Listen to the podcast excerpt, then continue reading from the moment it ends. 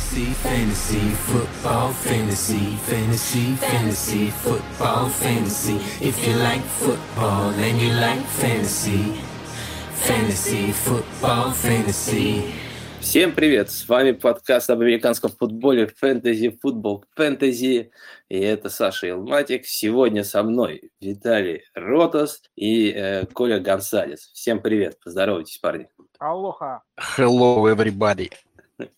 А, восемь недель уже позади, мы готовимся к девятой сейчас неделе. А, напоминаю вам, не забывайте подписываться на наш подкаст, э, заходите в чат, становитесь патронами. В общем, а, вы все, я думаю, это уже знаете к девятой неделе. Так что мы сразу, наверное, перейдем к новостям, потому что причем, я, причем если они не подписаны на подкаст, как они его слушают? Ну, почему? Есть всегда, может, могут просто зайти там по ссылке, послушать, но не подписаться. Мы же кидаем их в чатик, так что есть, есть такие возможности. В общем, перейдем к новостям сразу, потому что у нас их очень много на этой неделе, есть э, большие, очень важные новости. И плюс потом поговорим еще об очень одной интересной теме, которая, я думаю, волнует многих э, игроков фэнтези. Э, первое, о чем нам по-любому нужно поговорить, и это о травме, конечно же, Дерека Хенри. Человек, который шел на исторические цифры, до конца так в итоге и не доехал. Э, Титаны э, в срочном порядке э, подписали Эдрина Питерсона, подняли Донта Формана из практис сквада. И вот нам всем нужно сейчас думать, что делать дальше с этим бэкфилдом. Напомню, что это еще третье выносное нападение в, в НФЛ, то есть как бы там большой очень объем выноса, который в основном съедал на себе как бы Хенри. И что думаете? Коль, что думаешь? Давай начнем с тебя. Как будет развиваться дальше на это нападение? Ну, мы уже в Эйвер подкасте эту тему затронули. Я считаю, что там будет комитет, потому что, конечно, ни один раннер в мире нагрузку, которую нес Хенри, э, нести не может. Поэтому там будет история что-то похожее на Питтсбург. Если мы говорим про фэнтези, то из всех трех этих раненбеков мне на самом деле больше всего нравится Макникол по двум причинам. Первая причина, он в команде уже второй год, он знаком с нападением, знаком с плейбуком, он играет, получает, получал какую-то долю снэпов, и поэтому в целом он может без э, подготовки, без раскачки сразу войти в игру. Ну и самое главное, нам э, для фэнтези, для любого раненбека всегда ценнее э, приемы, а не попытки выноса, а Мак Николсон именно такой как раз ловящий э, раннер на третьих даунах, то есть он эту работу и так, еще и при Хенри э, частично забирал. Я думаю, что теперь эксклюзивно все третьи да, дауны будут у него. Ну и на самом деле, мне кажется, он и на первых-вторых даунах тоже может выносить. Он мальчик не маленький, 215 фунтов весит, и в колледже у него тоже достаточно приличный объем был. Поэтому я думаю, что на первых двух даунах там будет комитет, а третий даун заберет Тим Макниколс, поэтому мне он нравится больше всего. Ну, я а ты что думаешь, Виталий? Я так предполагаю, что первую эту неделю вот этот Джереми Макниколс, Макничелс, э, как его там правильно фамилия, наверное, будет стартером, да и то не исключаю, что какой-нибудь форма будет его подменять. Не знаю я насчет Питерсона, насколько он будет готов вот уже на девятой сыграть, но на десятой, я думаю, там, да, образуется, конечно, комитет, и кто в итоге главенствующую роль займет, в том числе там, да, на гол-лайн, сложно сказать сейчас, но зная историю Питерсона, я не исключаю, что именно он и захватит лидирующую роль, тем более а, Макничелс э, постоянно с какими-то травмами, повреждениями, ну и не факт, что он будет готов вот, на роль Балкао. Пусть он не такой эффективный, конечно, будет в любом случае, да, вот. Ну и в целом надо смотреть, наверное, на ресиверов тоже, потому что, возможно, придется каким-то образом тренерскому штабу уходить более в пассовое нападение, нежели в выносное, если особенно не пойдет э, и у Макниколса, там, и у Питерсона. И, соответственно, это должно, по идее, спровоцировать рост объема хотя бы таргетов тех же у всех принимающих. Ну, то есть, если тот же э, AJ, да, сейчас уже в VR, а, не знаю, какой он там VR, топ, в топ-10 он есть, да? AJ Браун? Да-да-да. Нет, по-моему, сейчас он еще далеко от десятки. Да? Ну, на подходе будет, я думаю. Вот э, Браун уже какие-то монстрические матчи начал проводить, и я думаю, что у него еще интереснее будут цифры. Плюс тут Хулио Джонс вроде как опять начал тренироваться. Ресивер 28 время травмирован. Ага. Вот. Не знаю, я вот, например, э, на этой неделе, по-моему, нигде не ставил, а если ставил, там, знаешь, символически там один-две единицы, вот так, на, на шару, вот, ну, так как он улетал там за, за полтинник, за 40, я вот на Макничелс вообще ничего не ставил. Я где мог подобрал Питерсона, ну, бесплатно, когда прошла новость. По-моему, в, когда там у нас она была? Там, воскресенье. Ну, воскресенье, ну, да. То есть, где-то воскресенье, в свободный, я тоже так. Да, так как он был свободный агент, можно было поднимать. По-моему, там в одной или в двух поднял. Вот, а переплачивать за Джереми я смысла вообще никакого не вижу. То есть нет вообще никаких гарантий, что он что-то серьезное будет э, показывать. Согласен, согласен. Я думаю, что... Тут проблема, вот как ты говоришь, им нужно будет больше э, использовать пас. Я тоже думаю, что объем, наверное, у пасового нападения вырастет. Другое дело, что там расти особо некуда. Там два человека, и Джей Браун, и, и, и Хулио, который непонятно когда готов, когда не готов каким матчам, да. Э, там расти, мне кажется, Ну, слушай, ну, у многих куда. команд, э, вот мы сегодня еще про Рейдерс будем говорить, да, в разрезе соответствующих новостей, э, и там вопросы есть. Многие команды используют в пасовом нападении там по 5, 6, 7 человек. То есть э, не обязательно все это ресиверы, там, пожалуйста, тайтендов опускай. То есть, э, ну, спред какой-то, конечно, будет. Я думаю, просто увеличится количество людей на поле, которые ну, могут в теории ловить эти передачи.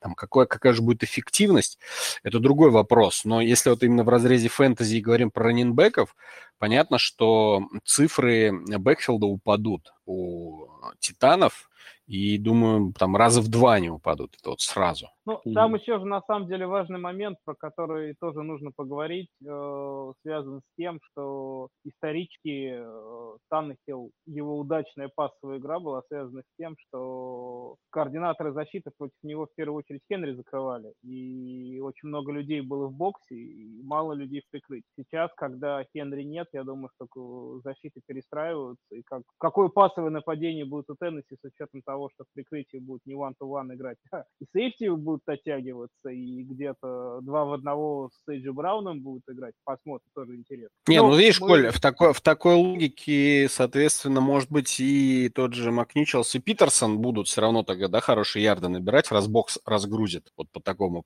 положению. Не, я думаю, что они, да, будут набирать, просто условно, они на двоих будут набирать там 70% очков Кена. Вот. вот просто математически посчитайте, поделите и поймете, нужны ли вам эти игроки и кто они по итогам сезона будут. И, прич... и я думаю, в итоге все сведется к тому, кто заработает тачдаун на голлайн.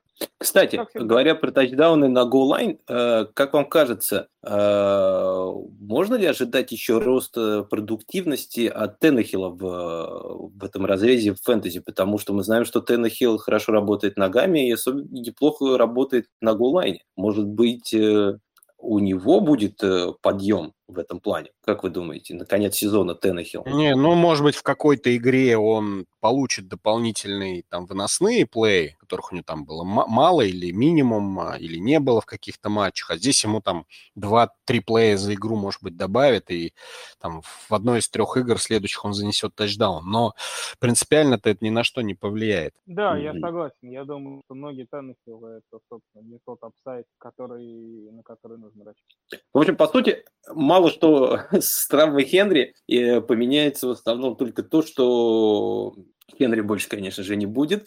И э, два раннера, которые, там, сказать, даже не два, а три-четыре, которые будут его заменять, они, скорее всего, выше там РБ-2, там конца РБ-2 не поднимутся, да, а вот от Джей Брауна и Хулио мы ждем роста э, продуктивности. Нечего добавить, давай, да. Да, давайте тогда перейдем к другой серьезной еще новости. Еще один игрок, э, которому пророчили чуть ли не первый оверолл ресивера в этом году, которого люди брали в начале второго раунда, это Келвин Ридли. И он сказал, что он устал от футбола, что у него есть какие-то mental проблемы. И, ну, одним словом, человек решил, что, что все с футболом нужно как бы сделать небольшую паузу. Э, что здесь ждем? Мы видели первую игру без него, она такая неожиданная немножко была, да, и там в основном выделялся тот Джей Шарп и Кайл Питц э, провели достаточно хорошую игру, а тот же Рассел Гейдж, который до этого вернулся и показал неплохие вроде цифры, тут вообще остался с нулем. Что ждем от этого нападения, э, Виталий? Ты как, как думаешь, как оно изменится? Как распределение там пойдет? Потому что оно одно, тоже одно из самых, одно из, одно из самых пасовых нападений э, этой лиги. Мэтт Райан достаточно много бросает и не так много они выносят. Ну, насчет э, пиццы я бы с тобой не согласился. Пиц э, всего два кэтча сделал на 13 ярдов. То есть он вообще худший был, один из худших игроков Но лучше, чем матче. Гейдж. Ну, слушай, Гейдж никто не драфтовал э, в каком там, в третьем, во втором раунде уходил Пиц. Ну, ладно, не во втором, ну, в третьем, в четвертом, да, Третий, в третьем, в четвертом да, Пиц уходил. Гейдж, если уходил, то в пятнадцатом, а может быть, нигде не уходил. Поэтому требовать от Гейджа или там еще кого-то цифр, э, который должен был приносить Пиц, ну, это глупо, да? Поэтому пиццу надо сравнивать с пиццем. То есть пиццу надо сравнивать с теми ожиданиями, теми, тем драфт-капиталом, который в него вкладывали менеджеры. Соответственно, ну, и плюс, когда у тебя отсутствует первый ресивер команды, когда нету явного второго ресивера, да, второго номера, ну, тебе сам Бог велел там на пару с Паттерсоном э, все передачи ловить. Однако же 6 таргетов хоть и было, да, он по объему-то прилично. То есть у того же Шарпа, э, интересно, что у Дэвиса, да, и у Пицца одинаковое количество таргетов по 6 только вот эффективность у пицца минимальная. Ну, может быть, это связано с, там, с каким-то дополнительным прикрытием, потому что, насколько я вот видел, да, я весь матч, конечно, не смотрел, хайлайты, но пицца постоянно выстраив... выстраивался как ресивер. То есть да, не да, как да. тайтенд, он не в линии там стоял. Соответственно, возможно, против него там дополнительный игрок, э, да, там где-то двойное прикрытие было, может быть, сосредоточились, да, просто на пицце игроки Каролины. Э, поэтому Эм, отсутствие Ридли, по идее, да, вот все-таки должно сказаться именно на Паттерсоне и на Питсе. Я вот не вижу других кандидатур. Да, наверное, в каких-то матчах, может быть, выстрелит там Гейдж, не знаю, кто там еще, там Зачесау есть, э, там, вот Шарп выстрелил, да, ну вот на новенького как говорится, на дурачка. В следующей игре, конечно же, Таджай Шарп, я так думаю, ничего не поймает. Э, вот. Не знаю, я вот э, то, что ты говоришь, еще то, что много бросает Мэтт Райан, тоже, ну, 146 ярдов при таком количестве принимающих. Тут 6 человек у него было на приеме. Распределить 146 ярдов с одним тачдауном, это копейки.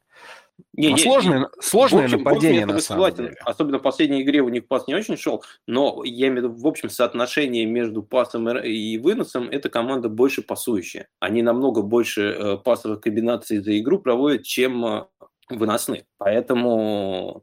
Ну, количество... наверное, но понимаешь, все равно... Ну, нет, я понимаю, все равно, вот если ты квотербек, у тебя должна быть э, primary target, да, то есть у тебя э, primary target, то есть у тебя должен быть человек э, первого рида, правильно? Ты же не можешь каждый mm-hmm. раз э, там с любого номера начинать, с любого человека начинать. У тебя все равно на, на, на коротких ярдах, да, там на бигплеях, у тебя все равно есть какие-то конкретные люди, на стандартных розыгрышах, там типовых первые 10, у тебя все равно где-то должны быть люди, с которых ты начинаешь свои риды. Соответственно, естественно, ты должен это делать не с новичков там э, из седьмого раунда, а с тех людей, на которых рассчитывает команда, рассчитывает франшиза, то есть тех потенциальных франчайзов. Ну, соответственно, это, э, по идее, пиц. Вот по всем раскладам это должен быть пиц. Но вот с Каролиной не получилось. Дальше тоже не просто будет. Они играют с э, Новым Орлеаном, там тоже серьезная защита. Насколько получится использовать пицца. Потому что я вот кроме реально, вот если вот говорить про пас, я кроме Паттерсона и пицца вот для фэнтези-менеджеров не вижу реальных целей, а в том числе на вейвере. Я бы вот никого больше не ставил, если вот говорить и, про пасовую игру. Я здесь с тобой согласен. Мне вот и Таджай Шарп, и Гейдж, это как э, угадайка, такая рулетка, там может выстрелить, может не выстрелить на этой неделе. Вот насчет Питтса, у него в этой игре, правильно говоришь, что, что приемов-то эффективность была не очень хорошая, а target share э, в этой игре был 23%, самый высокий в команде вместе с Таджей Шарпом. То есть э, его использовали много, и мне кажется, что вот эта идея их использовать его outside, как вот ты правильно сказал, она неудачная была. Если они продолжат дальше его туда ставить, мне кажется, тогда еще и Пиц протянет, и он не будет еще релевантной цели, потому что ну, он не может создавать такую разницу вот против корнеров, которые заточены на прикрытие, э, в отличие от тех же лайнбекеров и, и там сейф, ну, как бы то, что вот он э, по центру объект, то, что против них у него реально как бы есть преимущество, он намного атлетичнее всех. Поэтому я бы тоже вот не ставил больше вот кроме, кроме Пиццы и Паттерсона из этой команды, мне вот вообще больше тоже никто не нравится.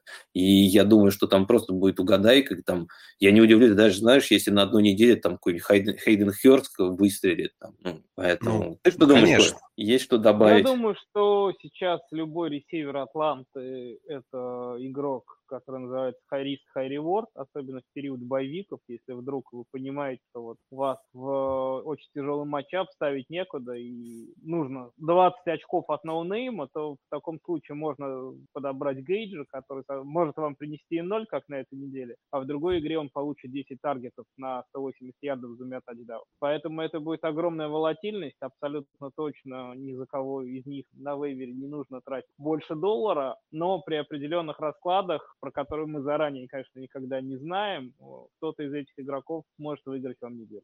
Ну да, посмотрим, посмотрим здесь. Не, вот знаешь, что еще интересно, ребят? Э, то, что вот, по сути, да, Атланта, пасовое нападение, Матрайн, все дела. И вот вас не удивляет, что настоящие принимающие – это раннинбэк и тайтенд? в команде. Ну, они просто такие плеймейкеры, так получилось. Нет, ну просто люди, э, нет, люди отдали Хулио Джонса, да, э, и, и все на этом. И поставили точку как бы. И в итоге у них ресивером работает тайтенд, и, и так вот уж получилось, что раннинбэк. Это еще хорошо, что они ловят время от ну, времени. Ну, Если он не совсем ран, раннинбэк. Он, по-моему, как ресивер приходил в лигу изначально. Он потом перестроился на, на, на вынося, ну, как бы на раннер. Ну, какая, ну, какая разница? Все равно игрок из бэкфилда, тем не менее. Ну, ну не совсем работающий, тоже как бы его Работающий о, очень большой а, а, объем времени в бэкфилде, вот так скажем. По сравнению с другими ну, это такой новый понимаешь? типаж игрока, называется. Не, вас не удивляет, что при... Э, ладно бы там был rebuild, меняли квотербека на непонятного, ну и не заморачивались бы с ресиверами. А по сути, Мэтту Райану оружие-то не дали. Слушай, ну... ну видишь, надежда на Ридли была. Команда НФЛ сделала какую-то глупость, по нашему мнению. Такое происходит достаточно регулярно. Да, я тоже это не понимаю. Я не понимаю, зачем вот такой промежуточный rebuild делать, мягкий rebuild, как это еще называется. С одной стороны, вроде как ты команду обновляешь, а с другой стороны, никак не обнов... никаким образом ничего не меняешь, по сути, теряется год. Но, слушай, они выбрали такую стратегию, бог им судья. И уверенно идут 3-4, я понял. Ну, а когда, слушай, Атланта последние три года так и шла. Ну, они, да, уже как бы вот после Супербола тогда, э, когда вам проиграли, ушли вот в этот мягкий rebuild, и каждый год вот из него уйти уже не могут. В основном из-за того, что у них очень сложный контракт у Мэтта Райана. Если бы его не было, я думаю, они могли бы полностью уйти в rebuild. А так, э, тут, мне кажется, еще вот, Виталий, то, что ты говорил, мне кажется, у них еще была надежда на Ридли все-таки. И не только у них, у многих э, фэнтези-игроков была очень большая надежда на Ридли в этом сезоне. Но не, ну смотри, Кто столько времени команда играет, ну могли ветерана какого-то подписать. Вот сейчас был э, да, дедлайн по трейдам. Да, да неважно, Адел, не Адел, любую фамилию назови, кто ну, адекватно принимающий сейчас есть из ветеранов. Можно было подписать? Можно. Не, они этого не сделали. В итоге вот и игры с Каролиной у них начинаются. Вот такого вот. 13 очков набирают спицам. Ну, может быть, мы решили, что лучше проиграть и повыше драфтануть в этом году. Они, ну, видимо, может, решили. Ну, правда, а чем им не светит никак, мне кажется, даже выход плохо, потому что э, вот в AFC, если еще все более-менее так плотненько, то в NFC там э, расслоение достаточно, по-моему, приличное. Уже там 6-7 команд, которые идут хорошо, и другие, которые идут совсем плохо. Поэтому Ладно, давайте э, поговорим тогда и о, об другой команде Рейдерс. Э, и там случилось не самое э, хорошее событие. Хенри Ракс, третий, э, после очередного, ну не знаю, очередного, не очередного, просто после похода в клубы решил э, вернуться домой на машине и попал в аварию, которая повлекла не очень хорошие последствия. Там, по-моему, умерла женщина. И... Ну, не то чтобы попал, а спровоцировал. Со скоростью 250 км в час, ехав по городу. Ну да, я, честно говоря, я знал, что я слышал, что там э, он ехал быстро, там у него в крови был, э, был алкоголь, но все ситуации просто не знаю тоже с, с э, аварией. Нам, в принципе, это, мне кажется, не так интересно. А, самое главное, что он получил травму, это, кстати, даже на самом деле тоже не так важно. важно, что его отчислили, по-моему, уже Рейдерс, там это вот самое важное. И его уже в Лас-Вегасе не будет. В НФЛ, ну, посмотрим, как у него будет дела с законом. И как отсидит, ему... да, как отсидит, вернется вернется. Ну, Гордон же... Сколько раз Гордона восстанавливали? 17. Так что и Раксу дадут шанс, тем более первый раз. Ну да, там посмотрим, как ему самое главное решить сейчас вопрос с, с законом. А мне, кажется, мне кажется, его можно в этот э, в Нью-Ингланд брать, там с рецидивистами, убийцами все нормально. Тампу, теперь Тампу, как кто, кто умеет работать. Но ресиверы со сломанными бедрами нам не подходят. Слушай, ну за, за то время, как он решит вопрос с законом, я думаю, бедро уже заживет к этому моменту, потому что там, похоже, ну ладно, как бы э, судебные процессы, дела очень сложные, особенно у людей с такими деньгами обычно все получается. Посмотрим, что будет э, у Рака. Э, нам важнее, что будет теперь с его уходом. Рейдерс, на самом деле, если вы посмотрите, у них достаточно хорошее расписание на концовку, вот, наконец, чемпионата с точки зрения фэнтези. Раггс неплох, неплохие цифры показывал в этой команде. А, он а, хоть не был да, Даррен Уоллер... Я сразу перебью. Угу. У меня просто несколько другое ощущение от Раггса. У да. меня, правда, ни в одной лиге нет. Я его нигде не драфтовал. Мне кажется, что ну, с точки зрения фэнтези, это даже в этом году это был человек, ну, максимум там WR3-flex. Если в свою эту хорошую неделю он там какой-то длинный тачдаун на бомбе ловил. Потому что у Ракса не было объема никогда. Ну, такой такой Дэшон, Дэшон Джексон на минималках, и поэтому мне кажется, что с точки зрения фэнтези конкретно этого года, ну, ситуация меняется не сильно. То есть объем таргетов у него был небольшой, но как-то они там перераспределятся, Ренфру чуть побольше будет ловить, Воллер чуть побольше будет ловить, может быть, Эдвардс наконец-то не только в овертаймах будет тачдауны ловить, а еще и там первой-второй четверти получит. Э, с точки зрения реального футбола важная роль, конечно, у Ракса была, потому что этот филд стретчер большое внимание за защиту на себя убирал, э, на себя забирал, и благодаря этому как раз другие части поля были открыты, и, соответственно, другие игроки получали возможность э, ловить передачи и продвигать мяч. Вот что, как будет без Ракса здесь, сказать сложно. А конкретно его кандидатура, мне кажется, в фэнтези, но она не очень релевантна. Ну, какой-то степени я с тобой соглашусь, что это прям не VR1. Это, ну, я бы не сказал, что это флекс, но это уже был VR3, у него просто с начала сезона, если вот у него таргет шер начала сезона, кстати, у него там было где-то в районе там 9-10%, то уже на последних неделях у него было почти там 17-18% таргет шер. Ну, да, То есть ну, его рост хорошо. был как бы... VR3. Ну, ну все равно, ну, знаешь, ну, смотрите, я, я, я, посма- я посмотрел, mm-hmm. у него сред- средний, вот я взял 5 матчей последних, посчитал, у него 14% таргет шер. Таргет шер, да, последние несколько, три игры, вот да, там я смотрел, тоже как бы у него 14%. Поэтому, но, это... но знаешь, что интересно? Я посмотрел распределение таргетов между ресиверами, тайтендами и раненбеками. И у них примерно похожие картины. Где-то от 50 до 55 процентов ресиверы забирают, где-то 25-30 раннеры и вот оставшиеся там 15-20 тайтенды. То есть, э, ну, понятно, что был, как скажем, глубокий корпус принимающих. Соответственно, тут вопрос, куда эти 14% упадут? На всех э, размажут ровным слоем, либо, например, не знаю, в два тайтенда начнут играть, да, и Фостер Муро. Посмотри, как здорово заменил Даррена Уоллера 6 э, таргетов сразу словил, ну, там шикарные цифры он показал. Вот, то есть, возможно, появится просто Муро на постоянной основе с Уоллером в паре, например. Потому что я не верю, например, что, да, там э, Брайан Эдвардс внезапно заменит Ракса, или там возрастет его цифра, или там Зей Джонс станет вторым Хенри Раксом.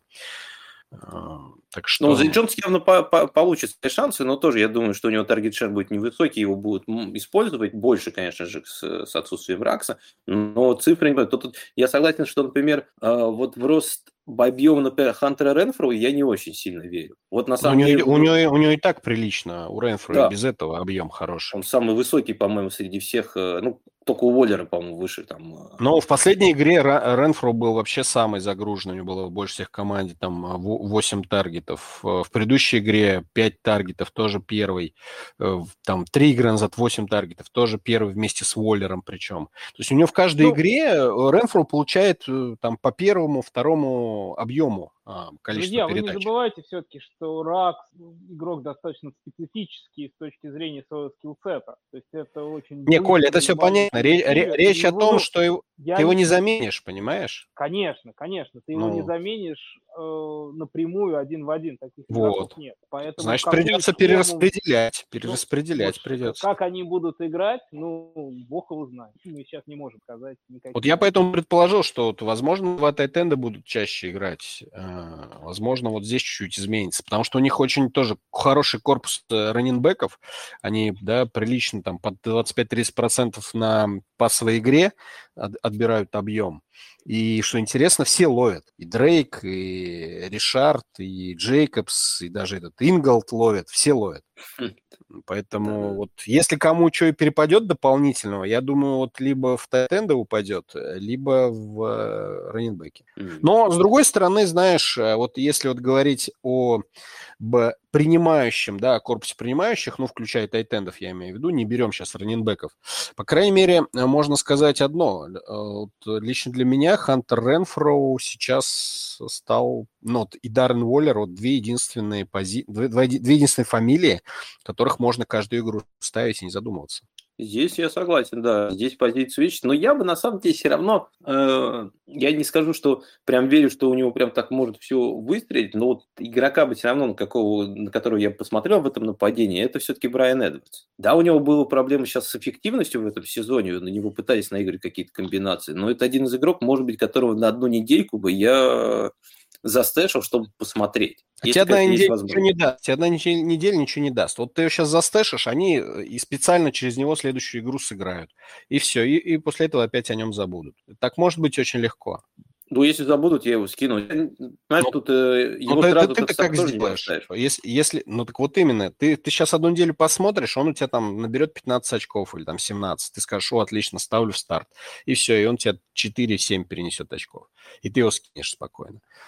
Ну, возможно, он, да. Он, Может быть, не, не, игрок, не, игрок прямой замены, не игрок прямой замены. То есть тебе его больше, чем одну неделю придется держать. Я вот о чем. Ну, если будет держать, пока у него будут хорошие показатели. Как только он покажет плохую неделю, сразу скинуть его. Ну, я просто из всех игроков, которые здесь, я согласен с тобой, что можно, может быть, они будут играть через вот э, двух тайтендов. Как раз можно посмотреть. Если на следующей неделе даже, например, цифры тайтендов будут расти, и их использование, то перед Эдвардсом можно будет точно тоже убирать. Даже если будет у него эффективная игра. Угу. Поэтому ну, вот, это единственное, кому бы я присмотрелся. Остальные, ну, я согласен, что есть вариант с тайтендами с двумя еще играть, есть вариант задействовать больше раннеров, потому что эти две позиции достаточно э, хороши у этой команды. И Муро, и хороший тайтенд, на самом деле, для этой лиги. В принципе, Джейкобс и Дрейк – это два неплохих стартера.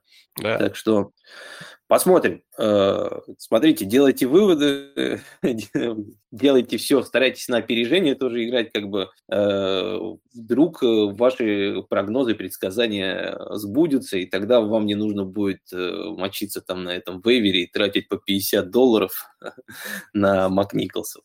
Вот, Саша, давайте... Всем уважение, не надо мочиться на вейвере. В туалет, ходите в туалет.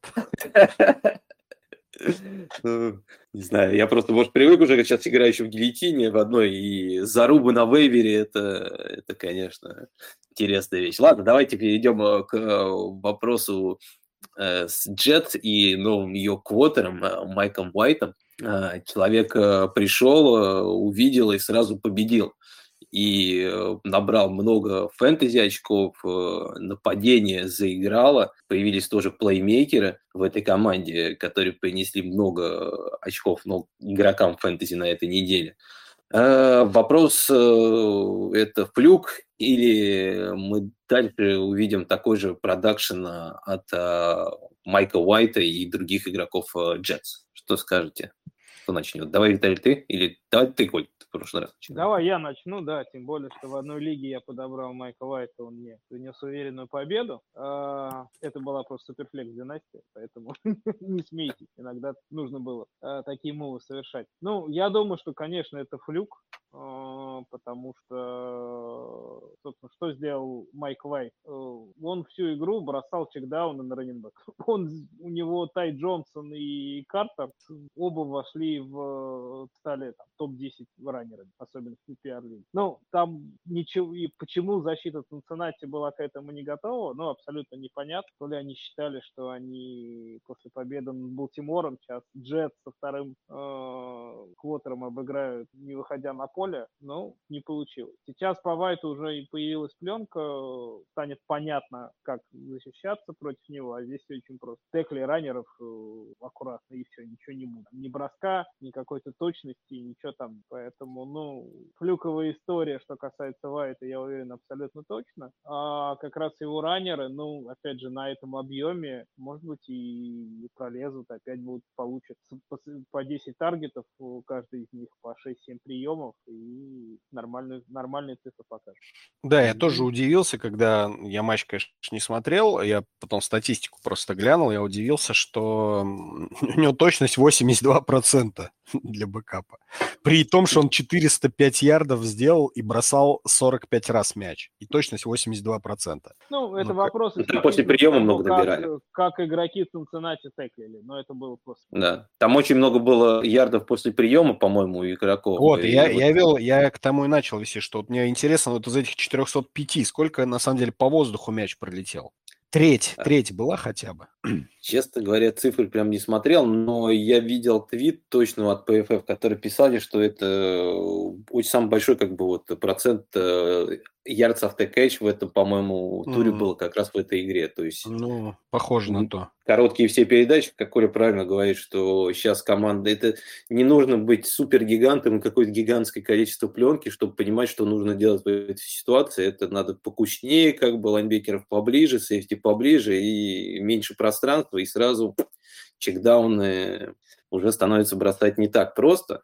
И я тоже в Майка Уайта не так сильно верю, хотя, как бы, честно говоря, разницы, мне кажется, между Майком Уайтом и Заком Уилсоном я вот особо не вижу. Ну, я, думаю, Уилсон вижу большую разницу. Он кидает. Херни, он херни не бросает Но, и не да. ошибается. Вот и все. Э, но я опять же говорю, если к нему подготовиться, может быть, мы увидим и, и другого Майка Уайта уже на следующей неделе, который как бы мало чем будет от Зака Уилсона отличаться.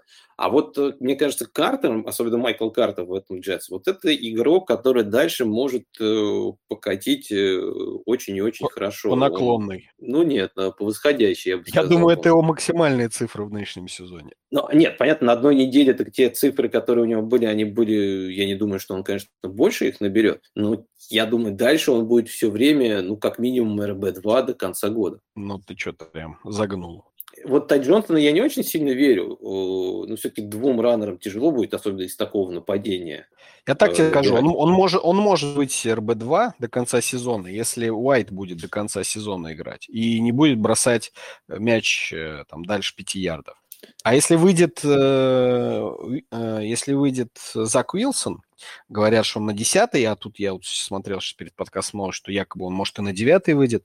Э, если выйдет Уилсон, то его брали не для чекдаунов, это точно. То есть он будет кидать бомбы, он будет ошибаться, но человека брали под вторым оверолом, и, конечно же, его не усадят на лавку ради иллюзорных шансов на то, что Майк Уайт это там, не знаю, новый э, Том Брэди, в каком там раунде брали ли он вообще драфт, я не знаю, где этот Майк Уайт появился, откуда. Ну, по-моему, дал вот, поэтому...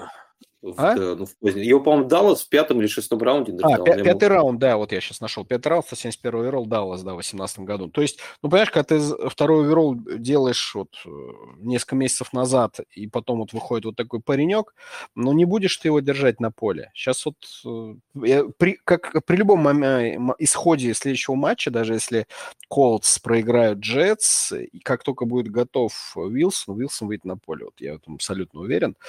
И в таком случае ситуация у ресиверов улучшится, а у раненбеков ухудшится. Угу.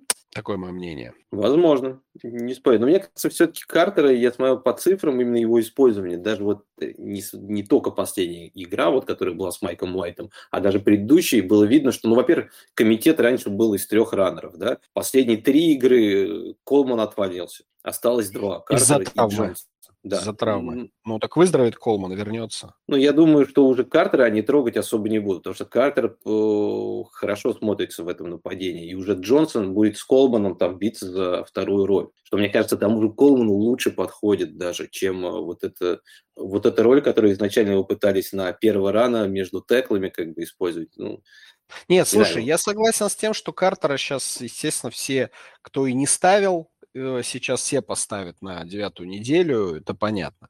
Вот. Э, вопрос, говорю, в том, какой выхлоп он даст под Вилсоном. Вот, условно говоря, если тренерский штаб Джетс посчитает необходимым перевести Вилсона на там, хотя бы больший объем чекдаунов, видя, что это работает, да, и видя, что команда выигрывает при вот таком вот э, нападении, менее рискованном, может быть, тогда все будет хорошо у Картера. Если команда скажет, э, мы будем использовать сильные стороны, ну или там развивать, вот так давай скажем, мы будем развивать сильные стороны Уилсона, а это рука и так далее, то они продолжат его развивать. То есть там три перехвата, один тачдаун за игру. И, соответственно, вот в этом случае уже раненбеки потеряют э, тот объем, потому что Джетс будут проигрывать постоянно, и отыгрываться им придется опять-таки за счет паса.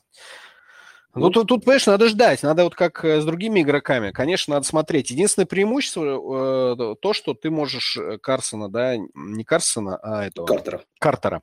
Э, не держать на лавке, как ты говоришь, не стэшить и смотреть, а ты его можешь ставить и смотреть. То есть он, конечно, тебе там какой-то там 10 плюс, там 12 очков будет в любом, наверное, случае вот, до конца сезона уже приносить. Вот. А бонусом, да, бонусом может быть оказаться, что и 20 сделает. Ну, ведь на самом деле, если мы говорим про раннера, у которого пол 10-12 очков, а потолок 20-25, ну, это РБ-2 однозначно.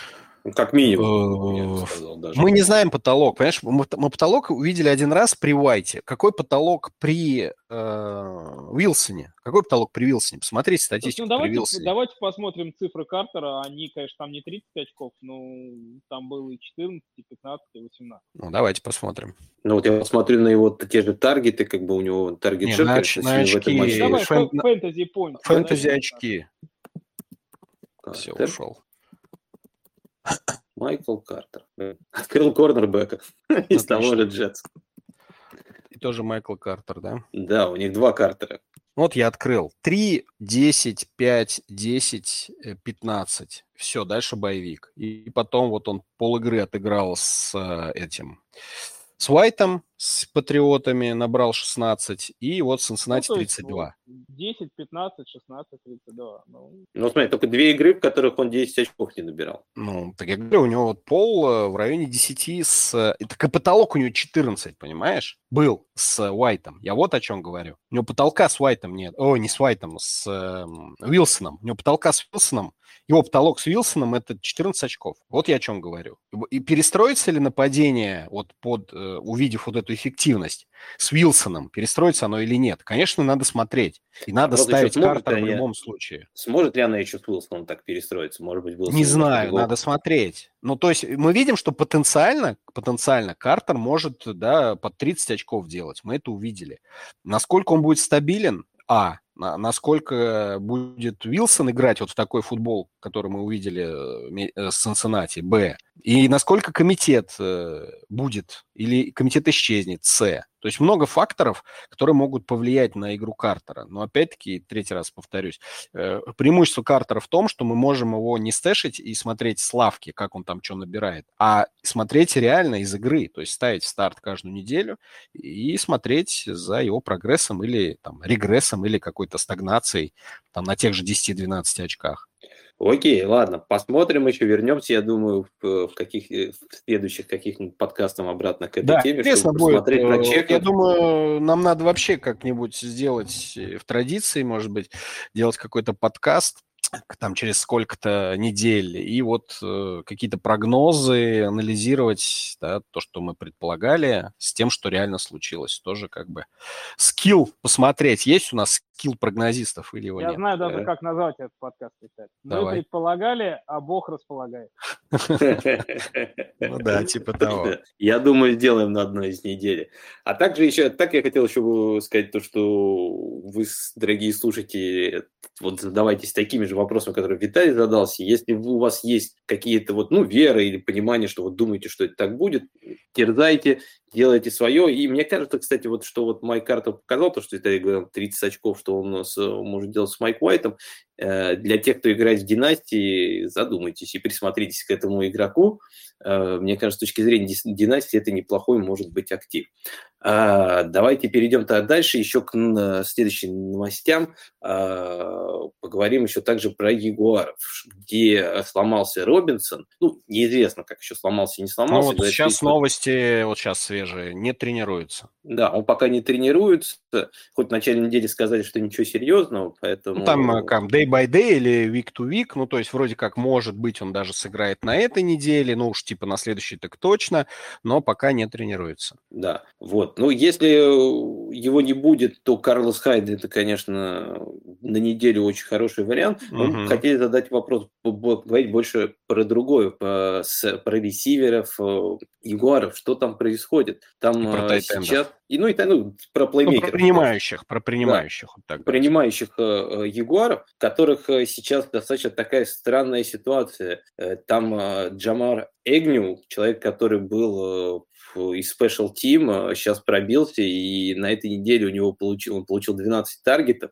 Если что, я скажу, что тот же Лавис Кашинол, про которого все говорили, что сейчас после травмы э, Чарка он взлетит как ракета, у него за последних три недели 17 таргетов. У Арнольда 15 таргетов, э, там, нет, у него 24 таргета с момента, как он пришел в команду. Это вот если четвертой недели смотреть, то это только больше, по-моему, у Марвина Джонса 25. То есть человек пришел с улицы, его сразу поставили, и вот он играет по полной. То есть э, мне кажется, что ну, Ягуарах, мне вообще просто, мне эта команда изначально перед сезоном не нравится. Мне очень нравится Слависка э, как игрок. Но вот с приходом Урмайера мне сразу не очень понравилось все их движения, которые он делает. И сейчас вот что я вижу, мне кажется, он наигрывает прям своих парней. И он вот, вот с, от Хайда никак не отцепится. Это человек, с которым просто он прошел в, в универе полную как бы дорогу. Здесь как бы он его подтягивает.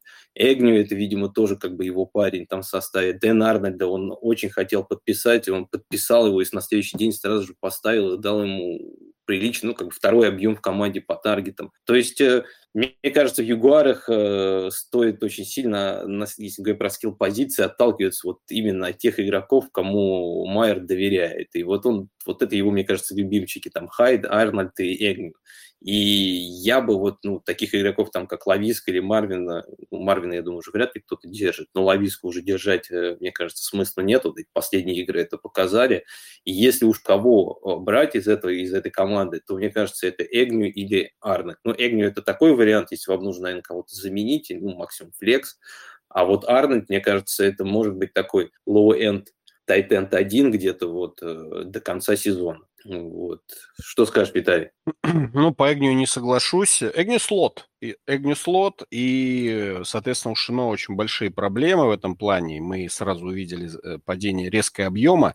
Эгню ведь не то, что выстрелил один матч, и типа не, не надо на, на него рассчитывать. Ну, ты говоришь, что там я бы Эгню не, там, не запаривался, а вот Эрнольд прям классно. Эрнольд тоже хорош, но он хорош в своем классе, да, в классе тайтендов, и наверняка он до сих пор на вейвере у всех лежит. А по поводу Эгню, три последних игры, да, Теннесси, Майами, Сиэтл по возрастающей. 11, там почти 13 и почти 16 очков. При том, что э, таргеты было 7-6 и стало резко 12. Ну, то есть даже пусть у него не 12 будет, пусть у него будет те же 7 таргетов. То есть, э, как мы говорили про только что Картера, пол там в 10-11 очков, вот у Эгни этот пол, три игры есть. То есть пол он есть. А какой у него потолок, мы еще не знаем. Вот реально, мы еще потолок не знаем. Потому что... Высокий. Э, не знаю. А почему ты так считаешь? Вот а потому что нападение не очень эффективное, они мало набирают очков, так что... Почему, а почему оно такое не неэффективное? А почему он такое неэффективное, малоэффективное? Потому что, может, там квотербек новичок, а может, он будет во второй половине сезона развиваться? Не думаю. И прогресс... А почему? Не ну, во-первых, э, я не... Я изначально говорил по сезону, что я не верю в эту команду, что она сможет что-то хорошее... Не, ну, кроме верю, не верю. Есть э, факты, да, есть квотербек-новичок, которому да. нужно... Подожди, да, я скажу. Что угу. Есть квотербек-новичок. Не все, не все сразу Махомсами становятся, плюс не забывайте, Махомс год отсидел за Смитом, да, если уж на то пошло.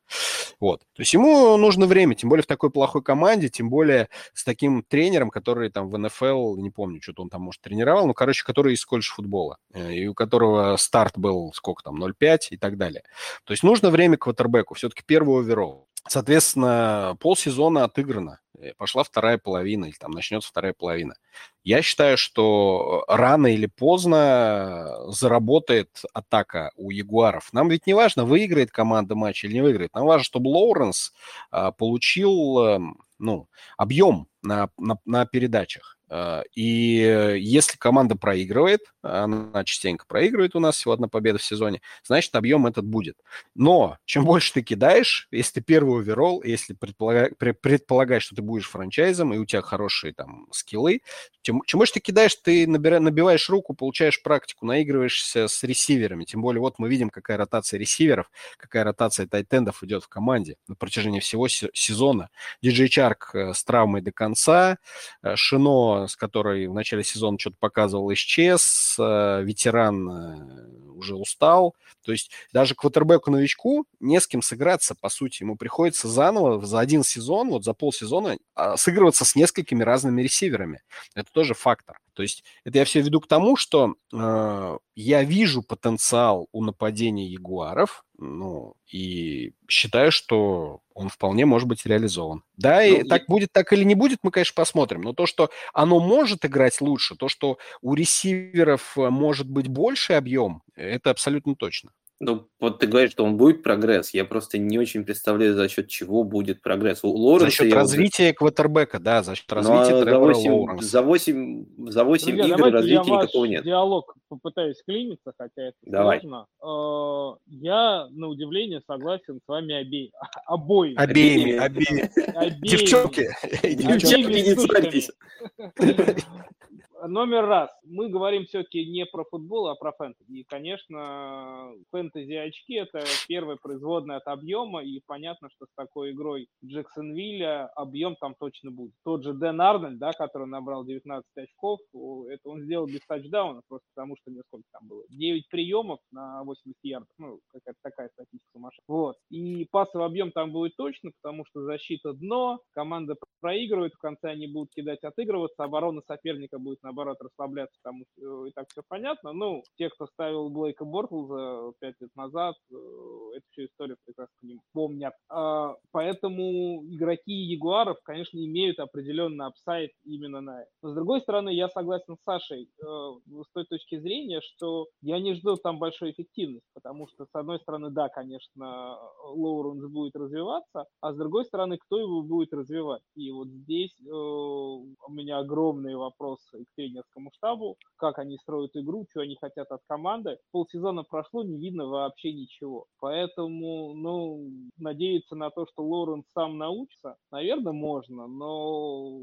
И нужно. Команды в эффективность нападений я не верю совсем. Поэтому ждать там игр на 4-5 тачдаунов, конечно, нет. А делать по 50 э, пасовых попыток и просто за счет объема вылезать, как, собственно, и сейчас продолжает вылезать команда Ягуары вполне нормально. Ну, мы, опять же, у нас сейчас с вами получается, что у нас э, стартабельный из Ягуаров три человека. У них РБ-1 Робинсон, у них Тайтенд 1 Арнольд, у них Эгнию, который в PPR-лигах тоже там последние игры VR1, VR2. Ну, то, что он слот, вот Коль. Ну да, я говорю, на объеме работает. Вот уже у нас три человека, которые в фэнтези вполне себе нормально стартуют. Ну, так их надо продолжать ставить, они будут набирать все хорошо. Кстати, у Эгню, если я не ошибаюсь, у него три тачдауна по сезону, и два из этих тачдауна на возврате у него было. Если ну, один вот он видал, залез, видал у него какой еще ups, upside есть? Я понимаю, но в лигах, где, в лигах, где дают очки за возврат, Эгню просто мастер. Ну, тут тоже, понимаешь, как бы э, получается, с одной стороны, upside, но с другой стороны, получается, что он его использует уже по, по полностью, как бы два тачдауна на возврате уже за 8 игр, это приличный показатель. Просто я Слушай, смотрел что... игру с Сиэтлом, и Сиэтлом Егоры ну. выглядели ужасно. Я ну вот, знаешь, ладно, он 16 очков набрал, и не, тачдаун поймал. Молодец, я, я не спорю, что хоть кто-то, они очень много пасуют, и хоть кто-то будет набирать. Я просто, вот как Оля говорит, то, что они очень странно развиваются. У них есть оружие, которое они не умеют и не понимают, как используется. Все время играют через своих, тренер играет через своих любимчиков. Вот у Лоуренса за весь сезон единственный прогресс, который я заметил, это то, что вот в редзоне он на, начал лучше использовать свои ноги и заносить тачдаун того, что вот не было на первых играх. Это вот единственный такой прогресс я ну, увидел. не соглашусь, не соглашусь. Знаешь, сколько он перехватов бросил за три первые игры. Это да. Семь, семь, семь. А за оставшиеся 4-2, а ты говоришь, нет прогресса. Да, у него пока с тачдаунами плоховато.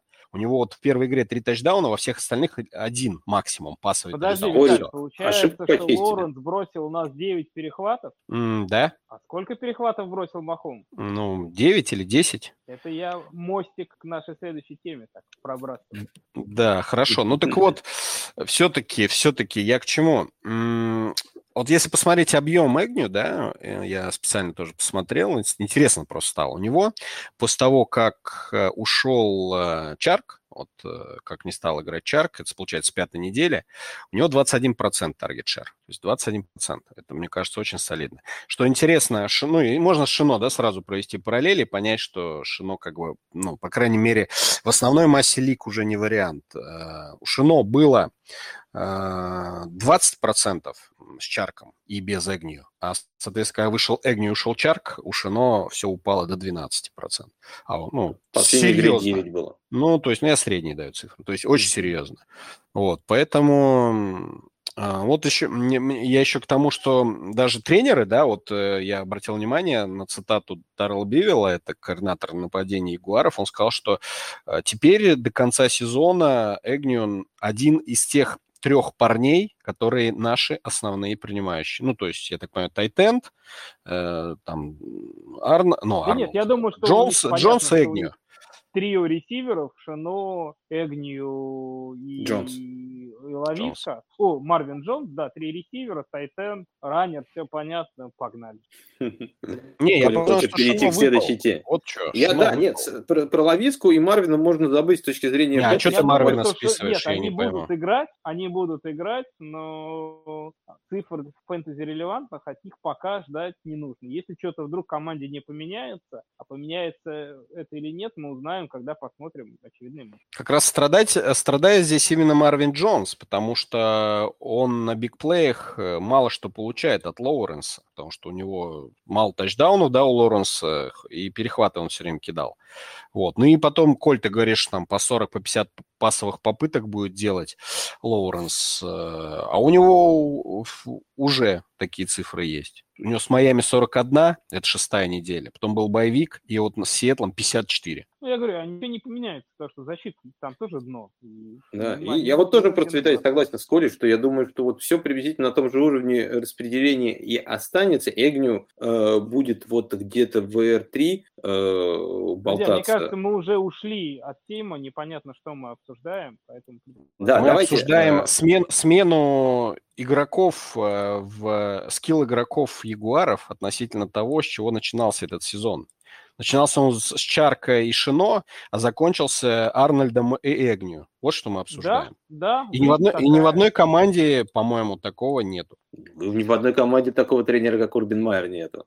Тут... Э, ну, мы опять же не про реальный футбол говорим, а про фэнтези. А тут, понимаешь, все равно тренер никуда не деться, он определяет, э, как будет команда играть. Вот ты как говоришь, что дальше будет развитие, а это вот как раз зависит от тренера. Я вот, э, вот не вижу просто за счет чего там будет дальше развитие, и у этих игроков будет дальше что-то получаться лучше. То, что это, это парни как бы Урбана, вот это мне точно понятно, и что они будут топчиками, это сто процентов. Давайте, правда, дальше пойдем. У нас время э, э, так не хватит это все обсуждать. Егоров можно обсуждать вечно. так что давайте перейдем к другому, у корончику нашему любимому э, Роджерсу, э, который вот какой говорил, что как бы переход, переходит небольшой как бы мостик к игре Чивс э, против Гринбея достаточно интересное должно быть зрелище. А, точнее, должно было быть, наверное, да, противостояние. Интересно, должно было быть зрелище, если бы не Аарон Роджерс, который оказался у нас еще гомеопат. Да-да, оказывается, да. Или нет? Роджерс да, гомеопат. Он... И он лечился от э, коронавируса при помощи гомеопатических средств и еще пытался э, согласовать это лечение. Э, короче, пытался сделать так, чтобы ему засчитали те таблетки гомеопатические, которые он жрал, как будто бы он сделал прививку. Вот. Да, он говорил, что как бы он не привит, он, у него там свой иммунайзер, который ему помогает как бы справляться с ковидом. Ну, помогать, может быть, он и помогает, но играть он не будет точно. так что э, он вылетел, Девонта Адамс Нет, на этой давай неделе... Давай скажем, да, что он сдал положительный тест на ковид, и, соответственно, поскольку он не привитой, то ему на протяжении 10 дней запрещено появляться на базе команды, и, соответственно, это означает, что на базе Гринбея, в случае, если у него будет два отрицательных теста, он сможет появиться не раньше следующей субботы. То есть игру с Канзасом он пропускает абсолютно точно, и вполне возможно, что он может и не сыграть на через неделю неделю с Сиэтлом. Да, вот так вот. Так что, ну, мы поговорим про эту неделю пока что, а, потому что, ну, заглядывать так далеко смысла нету. Против Чипс вернется Деванте Адамс, а вместо Роджерса будет Джарден Лоу. Э, что изменится в, этой, в этом нападении с Лоу? На кого нужен, как вы думаете, меньше будет э, на кого меньше? Ну, просто, честно говоря, мне... На всех, на всех будет меньше. Ну да, я хотел спросить. Я думаю, что в первую очередь, Саш, изменится, конечно, эффективность, потому что при всем уважении к Лаву уровень его квотербекинга с Роджерсом пока сравнивать нельзя. Но, э, опять же, если мы говорим, например, про фэнтези, про очки, то не факт, что у Давонта Адамса того же э, все будет плохо. Вполне возможно, что Лав, как квотербек-новичок, новичок, наоборот, зациклится на своем первом риде и просто кинет в сторону Адамса 15 передач, из которых Адамс поймает 12 и какой-нибудь длинный тачдаун еще занесет. Поэтому такое тоже вполне может быть. Я думаю, что еще определенный boost, конечно, еще получит у нас и э, Аарон Джонс, который на самом деле уже достаточно давно играет такого раннинбека-ресивера. Он много в слот встает, много передач ловит. И одновременно одновременно Эйджи Дилан тоже может быть интересным вариантом, потому что именно Дилан сейчас ну, де-факто такой основной выносящий-выносящий, то есть человек, который долбится выносом через центр, и именно поэтому, опять же, логично предположить, что с более слабым квотербеком команда переориентируется на вынос, и э, Дилан может просто за счет объема тоже, тоже вылезть. Поэтому я думаю, что никого, кроме этих троих, в состав ставить не надо, то есть всякие эти МВС, Лазарда, я даже не знаю, они там травмированы, не травмированы, выздоровели, не выздоровели, Мерседес и Льюиса вместо Тонина, они все нерелевантны, а вот эти три игрока, ну, Джонс и Адамс старт must have, Дилан, опять же, на этой неделе с боевиками, если совсем некого ставить на позицию раннера, вполне может быть таким неожиданным стартером, который что-то может быть. Но, правда, у Дилана пока в Red Zone не запускают, то есть все равно, как Red Zone, так основной объем получает Джонс. Вот. А насчет ресиверов я, наверное, согласен, да, что Лазард, э, он с ковид-листа вышел, э, э, Скентлинг его из IR выпустили. Вот, Адамс пока не вышел, кстати говоря, из ковид-листа, то есть он пока сидит, и не факт, что выйдет на поле. Вот, Коль, давай вот такой расклад. Если Адамс не вернется, Ну, опять же, кто там у нас остается? У нас получается... Лазард и Скентлинг. А, на, Кобб, Кобб, Кобб да. Лазард и Скентлинг. Да. Ну, я бы никого не ставил. Реально никого. Я вот на прошлой неделе Кобба поставил, четко зашло. Ну, это потому что, опять же, ну, тебе на самом Какая деле... разница, Лаву все равно кому-то кидать придется, он не будет же Нет, 50 ну, тебе, раз тебе повезло с той точки зрения, что у Коба никакого объема не было, он на тачдаунах, конечно, свои очки поймал, ты молодец, что эти очки получил себе стартовый состав, но если такой коннекшн между лавом и Кобом, я сомневаюсь, вернее, ну, я уверен, наверное, нету, кон... конечно, между ними нет. Там. Поэтому гадать, кто из этих троих ресиверов Киров что-то получит, ну, я считаю, что это дело абсолютно неблагодарное, мы этого не знаем, поэтому я бы никого не ну да, я, честно говоря, тоже вот даже если Адамса не будет, ни Коба, ни в других бы особо не верил. Я на этой неделе не так много команд, по-моему, на боевике, и северов найти можно будет еще. А вот с раннерами с ними всегда проблема. И вот как раз Дилана, я думаю, правда, э, будут использовать больше, и это одна из тех игр, когда, может быть, его можно будет поставить как РБ-2. Хотя, конечно, Опасно это немного, но... Доставь как РБ1. Вот если, например, мы, вы, вот давайте предположим, мы выбираем игрока на флекс, да, то есть не, не РБ2, не ВР3, даже а флекс. Вот на флекс для меня Дилан однозначно лучше, чем Коп, чем Лазар и чем МВ. Ну, это сто процентов. Это сто процентов. Я говорю, что мне кажется, что вместе с Лавом там нагрузка все-таки вынос будет больше у Гринбэй. Я думаю, что Дилан даже сможет э, показать цифры РБ2 на, на этой неделе. Да не может, конечно. Не, ну если, да, если повезет с каким-нибудь тачдауном, то да. Так что, так, с этим все понятно. Давайте поговорим тогда про Кливленд и про их нападение еще. Э, Адела, как я понимаю, там какие-то проблемы внутрикомандные, и Нет, он... там уже, Саш, опять же, сегодня была новость, что Стефанский заявил, что Одел Бекхэм больше не является частью команды а вообще? Браунс. Да, вообще, и он больше на поле выходить не будет. Они его отправили из, э, ну, короче, домой, сказали, иди домой. Бери Потому что он хотел, он, хотел бери трейда. Иди домой. Да, да, да. Он хотел trade, как обычно, хотя у нас каждый год слухи про trade, и всегда потом говорят, что да нет, нет, мы не хотели Бекхэм обменивать. И тут а уже почему не его как... числили тогда? Как с Дэшоном сделали Рэмс? Ну, а вот они, ну, ну слушай... Я думаю, что потому что они, может быть, надеялись все-таки его обменять. Ну, конечно, там был, был, была новость. Контрактную ситуацию. Была новость, что там вот прям на последних вот часах, минутах они почти с Сейнс договорились и Новый Орлеан мог заполучить. Вроде как уже вещички собрал, условно говоря, Бекхэм, э, ящик очистил, ему потом сказали, позвони, сказали, трейд не сложился. Он приехал обратно вещички сложить и сказал, ребят, знаете, вы какая-то команда отстойная. Ну, сказали, ну тогда ты вещи не, не вынимай, едь, едь сразу домой, сиди там. Вот. И сейчас они, короче, думают, что с ним делать, отчислять, но если отчислять, у них там очень большие дедмани падают, либо его просто держать, типа как Дэшона держат. Ну, короче, вот они сейчас думают, что делать с Бекхэмом. Интересно, потому что я понимаю, если э, его очистить, его все-таки может кто-то другой команды ну, подписать. Ну, конечно, да? он конечно. стандарту через вейвер проводят, да, его забирают. Да. Так что он отдал еще крест, может, в этом сезоне ставить не, не стоит, хотя сезон у него опять не задался. Ладно, поговорим лучше о Браунс. Э, там теперь э, первый ресивер это Лендри, Второй и ресивер. Все, и все. Мне кажется, Лендри у них был первым ресивером всю дорогу. Ну, за исключением момента с травмой, но до травмы, после травмы. Ну, в принципе, да, согласен. Ну, ну, ну, на самом деле там был Бекхэм, э, считался больше первым ресом по девчарту. Ну, да, мы говорим по... про то, что в реальности был. Считался-то, да. Он и талантливым да, да. ресом когда-то считал. Да, согласен. Но по факту, да, Лендри был уже а, не только главным, но, как вы правильно сказали, единственным ресивером, который э, в этой команде что-то набирал, потому что если смотреть даже на тот же Target Share, мы увидим, что Э, после Лендри по таргет-шеру будут идти тайтенды, раннинgbеки, все кто угодно, но не ресиверы, одним словом. Поэтому э, это, как вы думаете, Лендри еще больше э, вырастет объема или все-таки кто-то из других игроков сможет э, как-то выстрелить и что-то Ну смотри, показать? есть цифры, которые у Лендри без Бекхэма, то, что он в прошлом году с ним играл, и в этом одна неделя первая, которая была. В прошлом году без Бекхэма у Лендри таргет шер 42, 29, 41, 32, 18, 28, 20. В плей-офф 25, 31.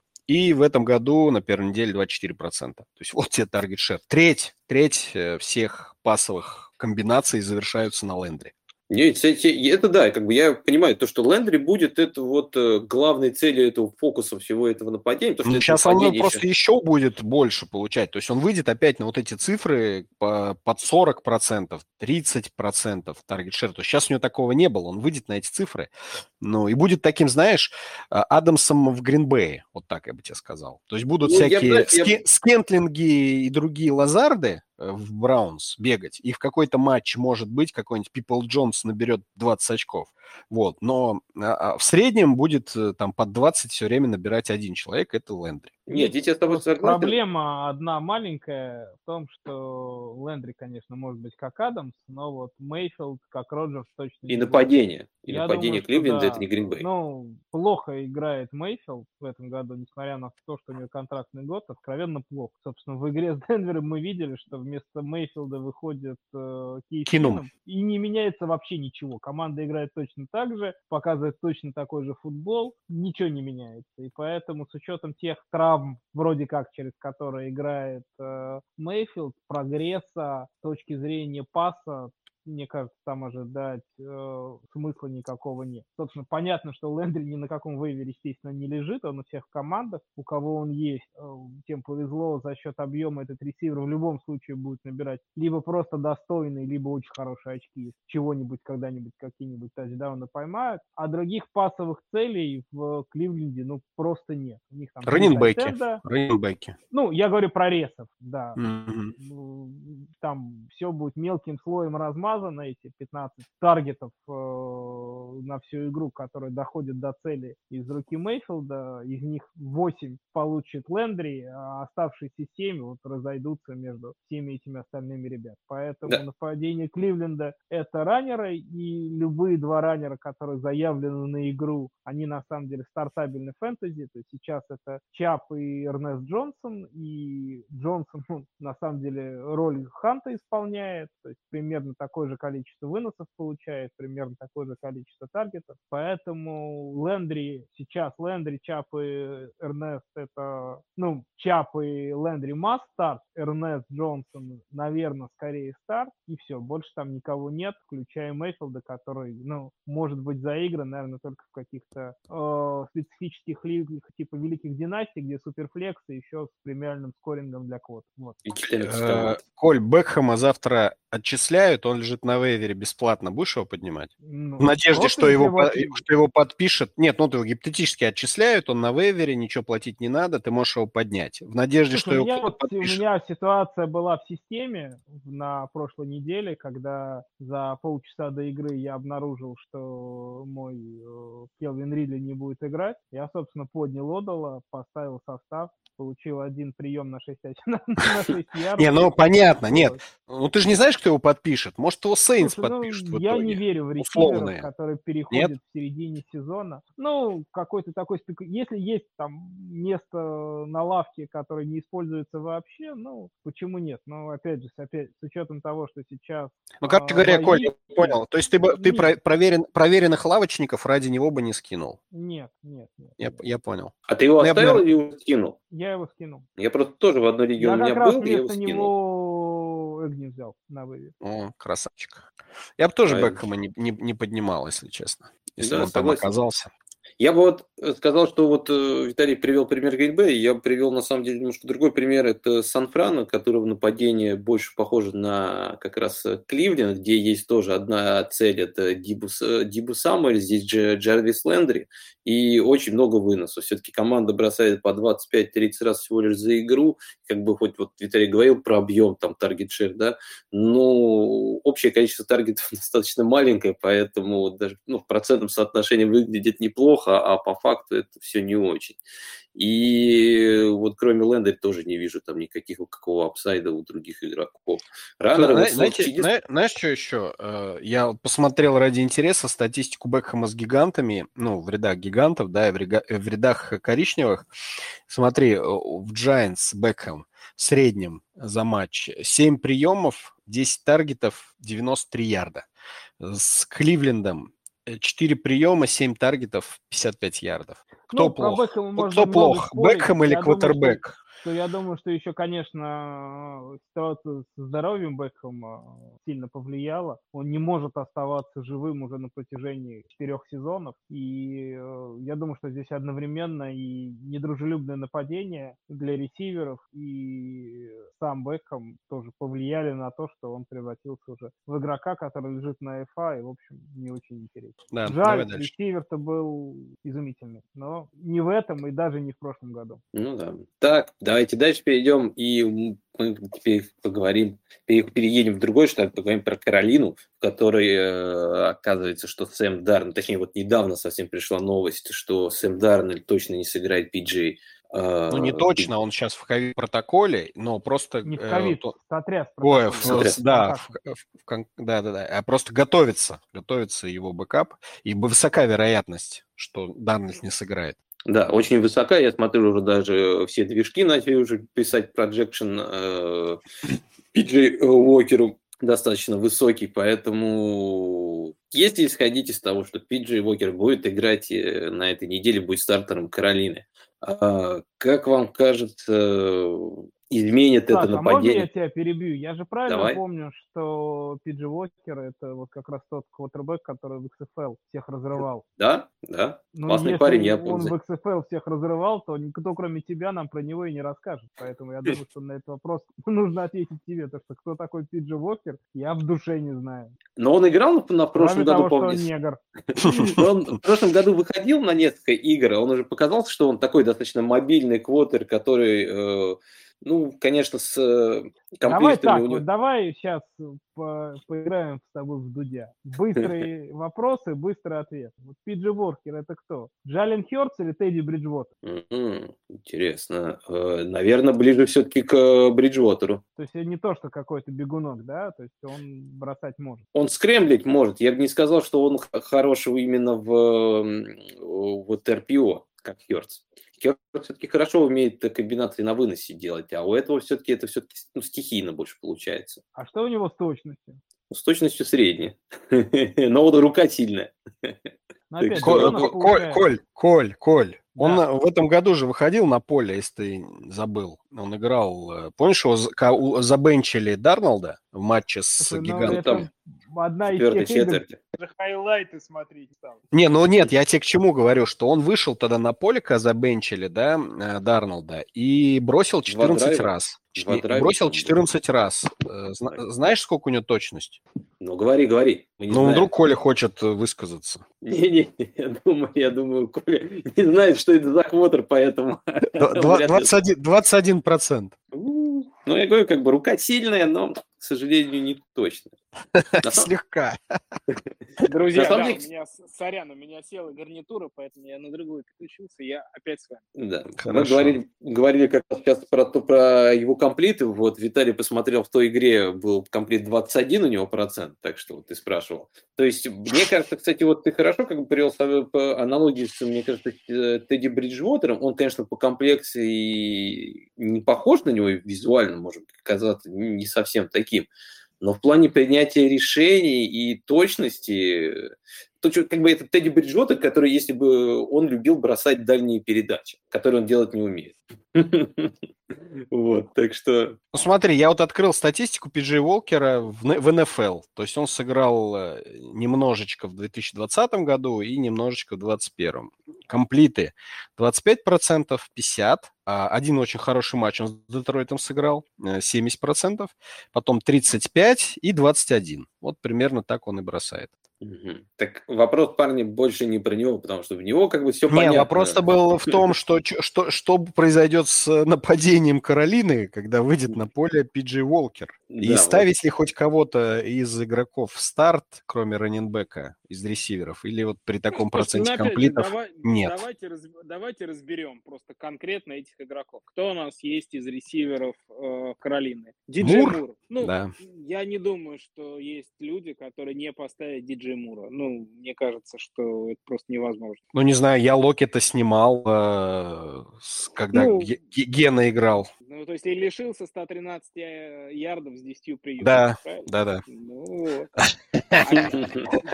опять же, да, но вопрос в том, что Локи до этого плохие цифры с Геной показывал. Поэтому я его и снял. Был... Поэтому я его и снял. А, как бы, какие я цифры покажет, покажет Диджей Мур с э, PJ? Так можешь сразу не ждать, сразу снять и не ждать уже. Ну, или наоборот. Или наоборот, опять же, как всегда, мы говорим про то, что слабые квотербеки, наоборот, фиксируются на своих первых принимающих, делают первый рид, дальше прогрессию читать не могут, и либо на него бросают, либо не бросают. Поэтому... Дальше кидают перехват, и на этом все заканчивается. Ну, а как э, кидают перехват, после этого начинают кидать еще больше. То есть, соответственно, ну, Мур, я думаю, что, опять же, свой объем получит. А вот ребята типа Робби Андерсона, да, Он и так объем не получал, Робби Да, и до этого были нехороши. И тем более сейчас тоже, мне кажется, ставить их смысла нет. То есть, по сути, давай bold, нас...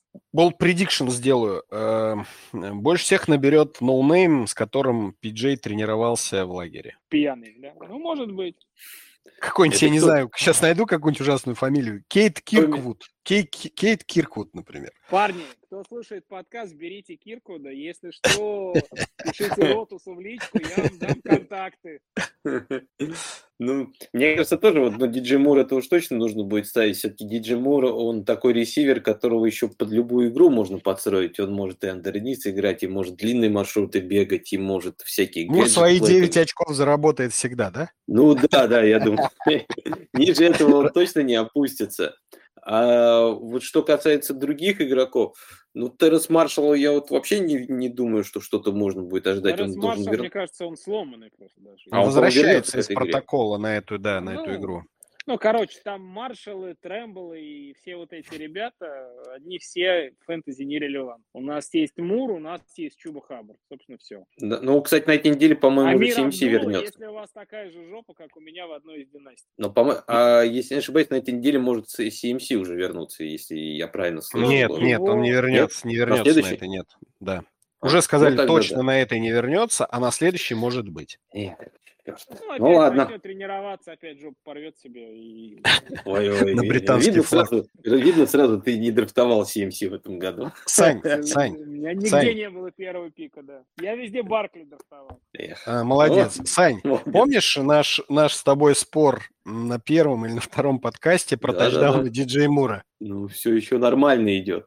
Как он идет? Не можешь сказать, нет?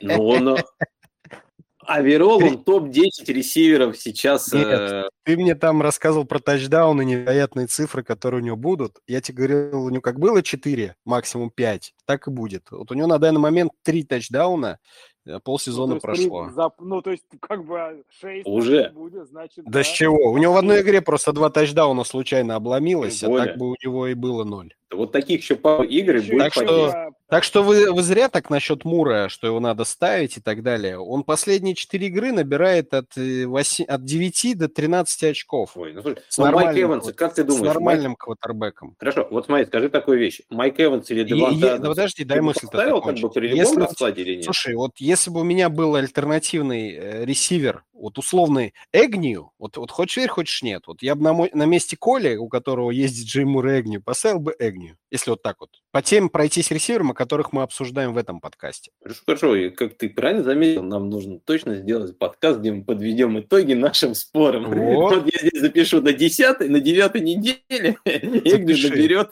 больше, чем Диджей Мур. Да, Хорошо. запиши. Хорошо, вот. Просто, если, знаешь, просто посмотреть по, по тому, как Мур набирает очки, он всего лишь на 6 очков меньше набрал, чем Майк Эванс, и на 7 очков меньше, чем Деванте Адамс в этом Ну, сезоне. ты динамику посмотри просто по сезону, и все. Согласен. Она, но она не самая лучшая, как была. Но сейчас стала как бы чуть лучше у того же. Там у Мура в основном из-за того, что Сэм Дарвин все-таки начал играть чуть лучше. Вот было с четвертой по шестую неделю у него были ужасные игры, где все нападение э, Каролины очень сильно буксовало. Ну, Понятное это дело, что... знаменательная игра, где они 5-3 играли в какой-то момент Giants. Да, это... Giants. Да. Поэтому здесь я, я, я не спорю, что я большего ждал, конечно, от Каролины и всего его нападения. Потому что, помнишь, если мы тогда еще, если ты помнишь наш разговор, мы тогда говорили не только про Диджи Мура, мы говорили про Сэма Дарнета, что он, скорее всего, сделает больше 20 тачдаунов э, за сезон. Ты говорил, что этого не будет. Да. А... И этого не случилось, обрати внимание. Ну, пока не случилось, понятное дело, за 8 игр, я тебе скажу, не так сколько много... Сколько у него тачдаунов? Знаешь, сколько у него тачдаунов? 7. Ну, ну, ну никак больше 20 у него не получается. Ну, пока нет, но я говорю, сейчас, если он сможет произойти как бы тот вот сламп, который у него, ту яму, в которую он попал посреди сезона, и то нападение. Слушай, у него яму, вся жизнь яма, попал. у него вся жизнь яма, он из нее уже никогда не выберется. Ну, подожди, я, вот ты веришь в Урбана Майера и нападение Ягуар, что он сможет повернуть как бы э, в правильную сторону? Потому что ты не знаешь, кто такой Лоуренс, а кто такой Дарнолд мы все знаем и уже видим его четвертый год. Что вы все ждете от него, господи боже не, мой. А Дарнольда я особо ничего не жду. Я больше ждал на самом деле от тренерского штаба и координатора этого нападения. Ну вот не смогли из говна конфетку сделать. Ни в Джетс, ни в Каролине. Смирись, смирись с тем, что ты зря диджей Мура берешь на драфте. Кстати, самое интересное, что я, к сожалению, его нигде не, не, не взял в этом году. Мне это больше ну, на самом деле. Повезло тебе. Вот просто ну, повезло. Не знаю, не знаю. Все-таки восьмой ресивер, который всего лишь ну, там на 6-7 очков меньше Адамса и Эванс набирает. Ладно, давайте поговорим про другого звездного ресивера. Много говорим про ресиверов, здесь поговорим про главную звезду прошлого, можно сказать, сейчас уже новые звезды на пьедестале. Это Дандре Хопкинс и Кайлер Мюррей, сладкая пар, парочка из э, Аризоны.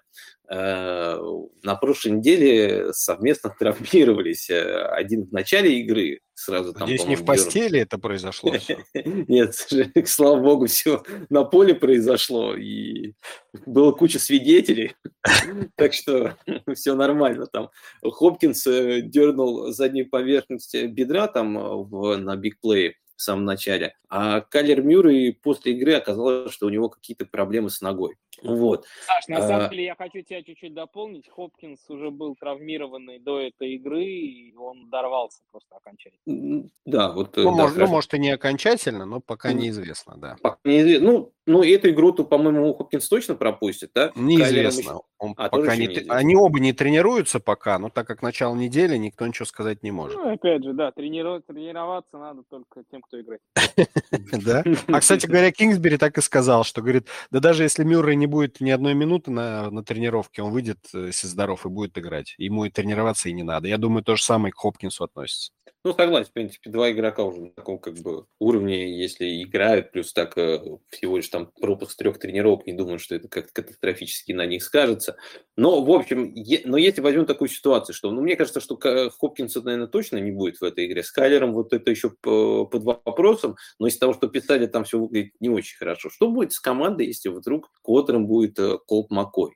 Э, и не будет Хопкинса. Мы э, играем в угадайку с этими ресиверами или, или же у вас есть какие-то изначально предположения, что вот, э, например, там, кстати, Джей Грин попал в ковид, по-моему, протокол, и тоже не факт, что сыграет. Я просто не знаю, он привит или не привит.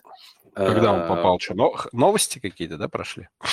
Э, да, кстати, буквально в час назад написали, что Аризона положила как бы Грина Э, placed on COVID-19 list. То есть mm-hmm. Грина, я, я просто не знаю, тоже сейчас еще пока с прививкой он или нет, если его не будет, например, получается... Зак Эрц, Зак Эрц и раненбеки. Принимается. Коль? Согласен. Можно еще подумать про Рэндала Мура, как такой некий спектакль. А можно не думать.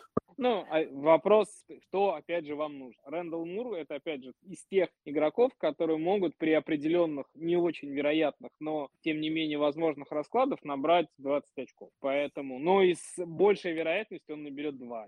Вот дальше каждый менеджер должен принимать решение. Не знаю, я вот смотрю, у них очень, очень релевантные два раненбека в итоге, да, вышли э, по сезону. Соответственно, вряд ли Макой внезапно станет э, этим ганслингером, да, и как Махомс начнет там через полполя закидывать точно в руки кому-нибудь. Хотя не как в этом сезоне, конечно. А, в, в прошлом было, да.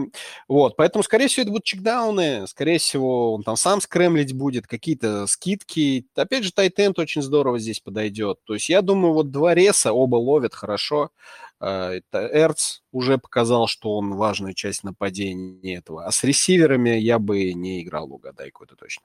Ну, согласен тоже. Я вот считаю, что самое главное, это вот будут раннеры вот от Чейса и от э, Конора можно будет ждать хорошей игры. Э, Зак, наверное, ну, тот же как бы Рондал Мур, он играет тоже в слоте, он может как бы вот эти короткие как бы и джеты как бы бегать еще, то есть как бы для него не нужна большая как бы там рука. Или ну, что-то до этого ему не помогало все это. А Зак Эрцев сразу строился, две игры, сразу хорошие очки набирал, тачдаун уже у него есть. Не знаю, мне кажется, это просто более надежная опция, не, не... то есть, условно говоря, Эрц, он тебе там... Кстати, Мако играл с, да. сердцем в Филадельфии или нет? Он же был, Я думаю, что да. Я думаю, что играл. Видишь? Видишь, как все складывается красиво? Так что, ну вот согласен, принимается. Я согласен с вами, что вот, ну, наверное, Эрт, ну, вот Рандall Морн это совсем край, согласен с Колей, как бы всех остальных там э, смотреть точно. Это вот если вам правда нужен какой-нибудь, там, вы проигрываете и точно знаете, что вам нужно будет отыгрываться, там, верю, не верю, как бы поставил, как бы, на удачу. И если повезет. Так, давайте дальше перейдем и поговорим э, о э, великом и могучем Майкле Томасе, который обещал вернуться, но, похоже, в этом сезоне не вернется. А, из корпуса ресиверов останется в лице Маркиза Кэллоуа и Дианта Хэрриса еще кого-то, я не знаю дальше, кто там еще остается. А вот бросать им, возможно, будет, точнее, невозможно, уже точно не будет Джамис Уинстона, будет либо Симен, либо Тайсон Хилл, если вернется. Э, и, ну, наверное, кстати, не будем говорить про ресиверов, это я так просто как новости как бы зачитал, потому что самый главный вопрос э, с возвращением Тайсона Хилла – это что будет дальше с Камарой. Камара и так показывает не, ну, не самый свой лучший сезон, у него э, пока что не очень хорошая динамика в плане приемов, он обычно к этому моменту набирал больше приемов, а тут еще в команде появится Хилл, с которым, когда Камара играл, он еще хуже показывал цифры на приеме, и фэнтези был, набирал еще меньше очков, потому что Хилл еще сам бегает и сам очень любит бегать, самое главное, что у, у зачетки. Плюс еще к этому на прошлой неделе купили э, Марка Инграма, который, ну, хоть они э, на прошлой неделе играли с Тампой, да, он его не так сильно еще использовали, но все равно его юзали больше, чем Тони Джонса, который был до этого за спиной.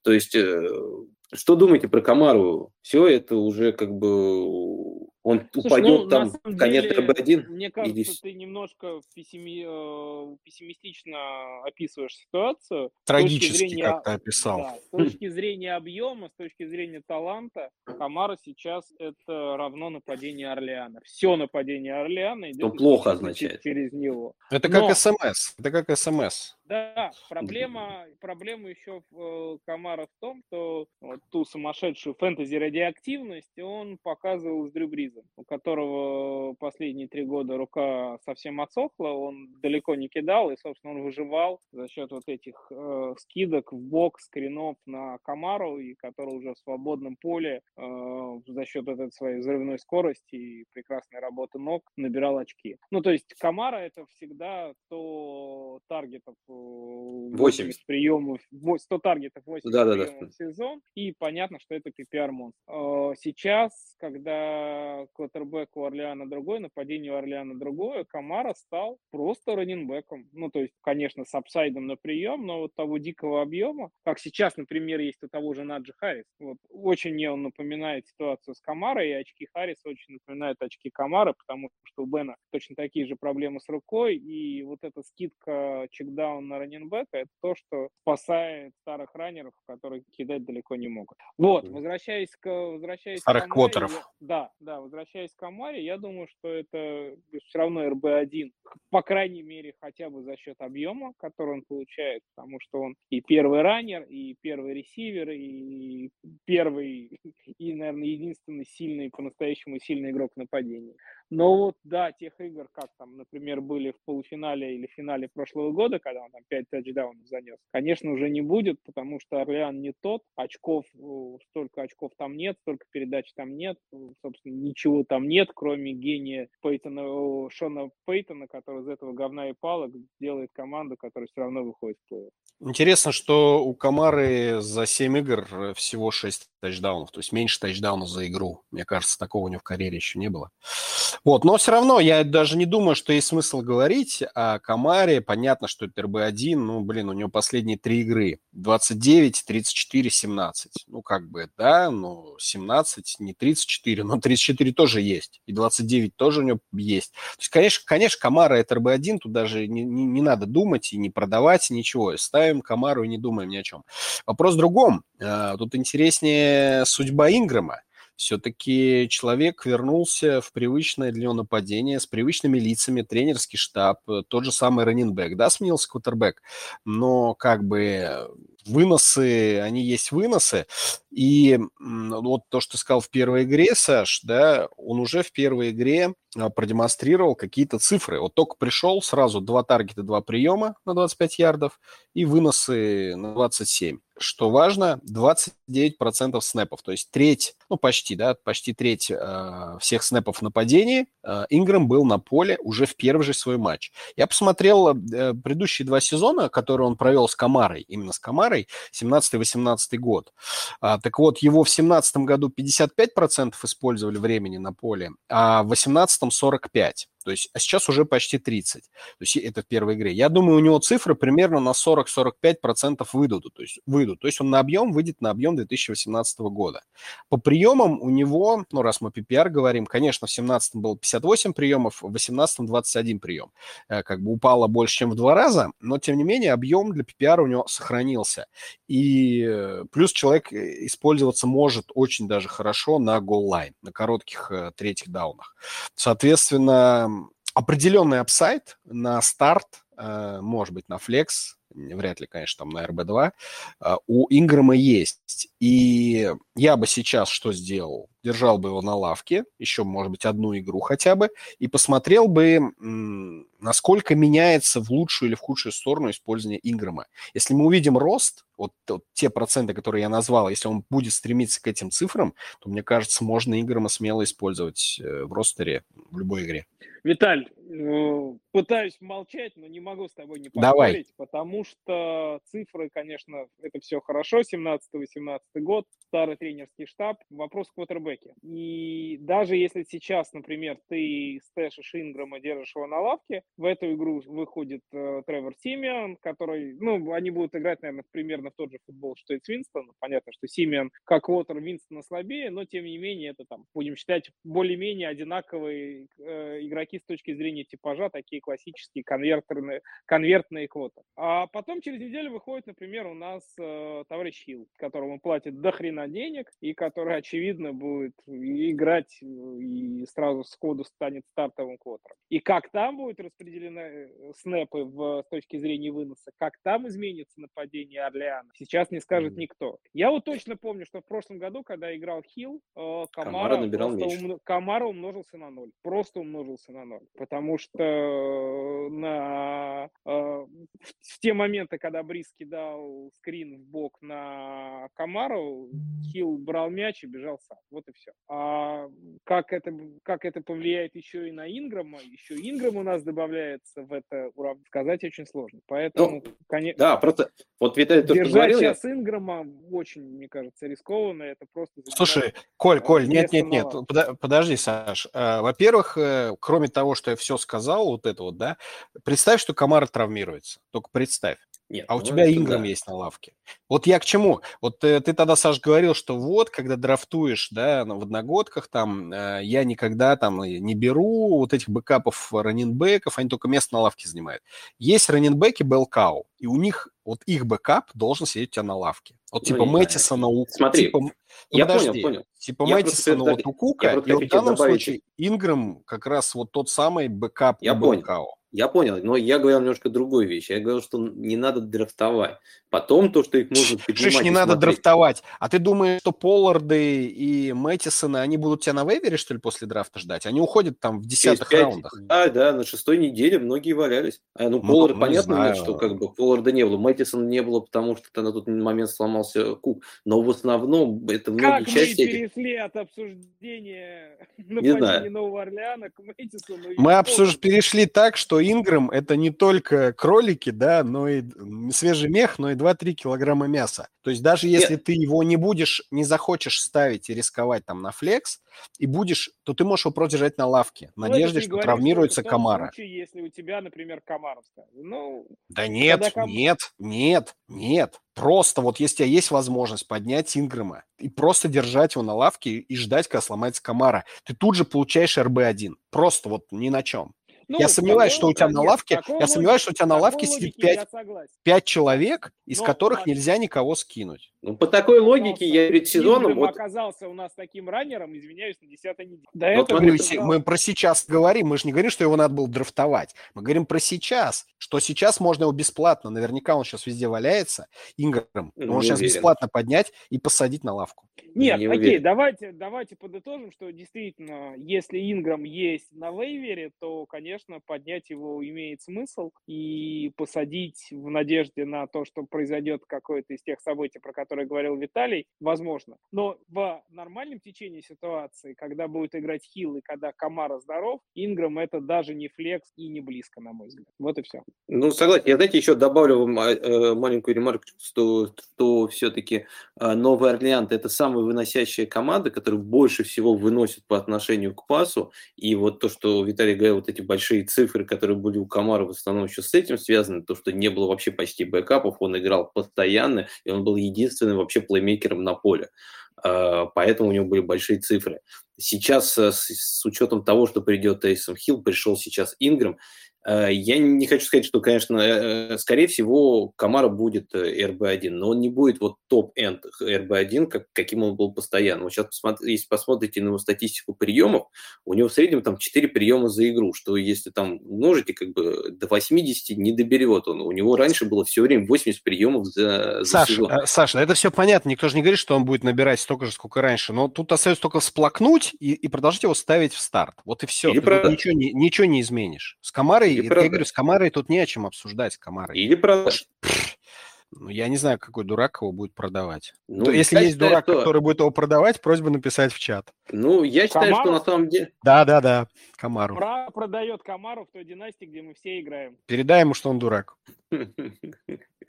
Ну, не знаю, я вот на самом деле, если бы у меня сейчас был Камара в одногодке, я бы думал, как бы его продать, потому что есть варианты, как мне кажется, интереснее на конец сезона в плане РБ, потому что приход Хила и Инграма, мне кажется, это существенен. Э, существенное будет э, минус э, в этом нападении. Ну, куда-то кто-то должен как бы минуснуться. Как бы просто так как бы люди кушать из пустоты не могут. Им нужно у кого-то это будет отъедать. И отъедать будут у Камары все что они у него отъедать-то будут? Он, он единственный ресивер в команде. Чего они там все у него отъедать-то будут? Там никто не ловит, кроме него. Ну, какой? Ну, смотри, вот последняя уже игра. У него таргет шер упал с 37 до 12%. Ну, в одной игре упал, а в других у него 37%. Дальше, и у него и количество и выносов, и все упало в последней игре. Потому, вот, а это только Инграм пришел. Сейчас будет еще Тайсон Килл. Ладно, ну, мы здесь, я понял, что мы здесь не сойдемся. Мы лишь сойдемся в том, что как бы ресиверы, как Кли, это Кливленд, Нового Орлеана, они совершенно нерелевантны. А вот Э, по бэкфилду делать свои выборы. Вот видите, э, я не очень верю в Камару на конец сезона. Виталий верит э, в то, что как бы Тейсон Хилл и не помешает ему, а Марк Инграм будет флекс-игроком, может быть, в конце этого года. Все, а что, что... стартером, если сильно повезет. Ну, не, возможно, на самом деле, я просто не очень верю тоже в это, хотя э, с учетом того, что это все-таки самое выносящее нападение, и тут, если Ингрэм начнет как бы что-то набирать, ну, значит, что Камара не, будет еще больше не добирать. То есть, как бы здесь просто так Ингрэм не сможет стать хорошим стартером. Нет, вот. в случае травмы, только в случае травмы, я же об этом ну, говорю. В случае травмы, понятное дело, что в любой команде, где такой как бы объем э, выноса, хотя вот тебе пример того же Балтимора, где вылетели... Там, а там самые... нет раненбека, кроме одного, э, Ламара Джексона. Все остальные ребята числятся раненбеками. Ну вот сейчас такой же хил выйдет. Ну, да. ну не такой же, Коль, конечно, не такой же. Ну, да, Далеко я... не такой. Сарказм в моем голосе ты не уловил, жаль.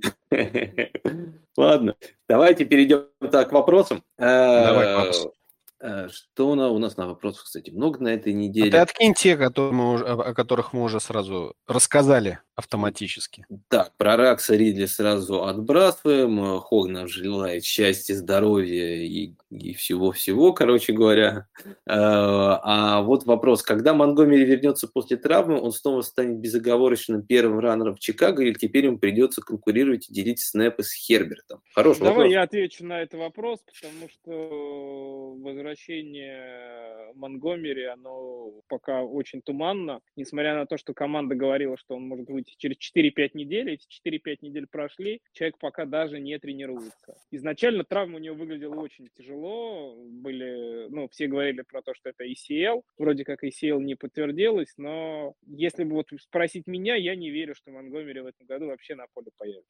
А если спросить меня, то я верю, что он появится, но если Филдс э, вот будет играть так, он в Сан-Франциско играл, когда он 100 ярдов по земле заработал, то раненбеки так и будут зарабатывать по 6-8 очков.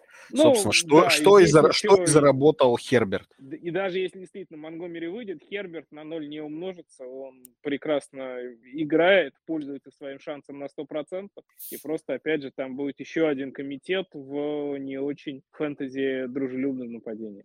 Да. Согласен, где, парни. Где квотербек, э, как раз, узнаешь, Коль, я бы скорее э, Филдса вот по последней игре ближе к Ламару, да, приблизил, чем Тайсона Хилла.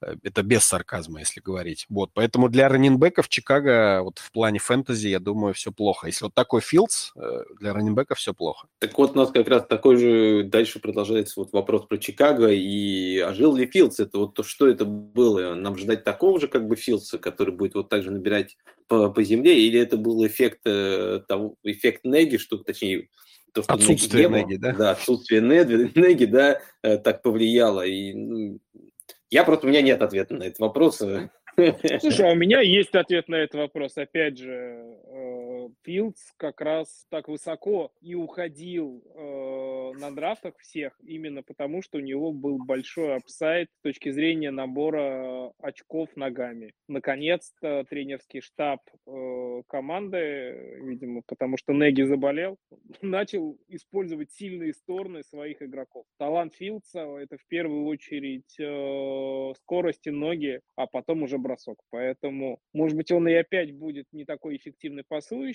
но за счет того, что он каждую игру может набирать по 100-120 ярдов ногами, в фэнтези такие квотеры очень-очень релевантны. Поэтому Филдс, мне кажется, это прекрасный вариант для фэнтези. Ну, посмотрим. Честно говоря, просто, знаешь, меня вот его игра ногами тоже не очень впечатлила. Она, он, конечно, набрал много, но именно вот визуально все-таки он не Хёртс. Хёртс, вот он э, изначально хотя бы вот был таким резким, быстрым, это какой-то медленный, тугой, и тут просто так сложилось. У него там был вот этот тачдаун, который он занес, ну там же вообще он там восьмерку еще нарисовал за своей бэклайном, так оббежал, как бы хоп, и в, в тачдаун бежал. Не знаю, я но, ну, вот однако, профил... однако на, нем, на нем сделали 4 сека, ну у него традиционно за матч Традиционно, 4, 4 в, в игру он делает. Как бы, да, ну и при этом ему не помешало, сека, не помешало сотку, сотку по земле сделать. Ну, в первой игре. Ну, я говорю, у него там стабильно. У него.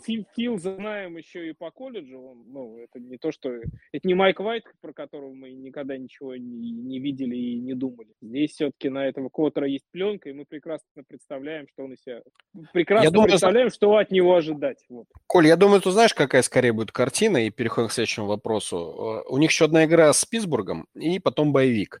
Я думаю, его с Питтсбургом попытаются использовать так же, как Сан-Франциско, а за период боевика попытаются подточить плейбук, чтобы уже и Неги тоже мог использовать его сильные стороны. Возможно. А Неги не будет на этой игре тоже? Не знаю. А кто знает? У него он в ковиде.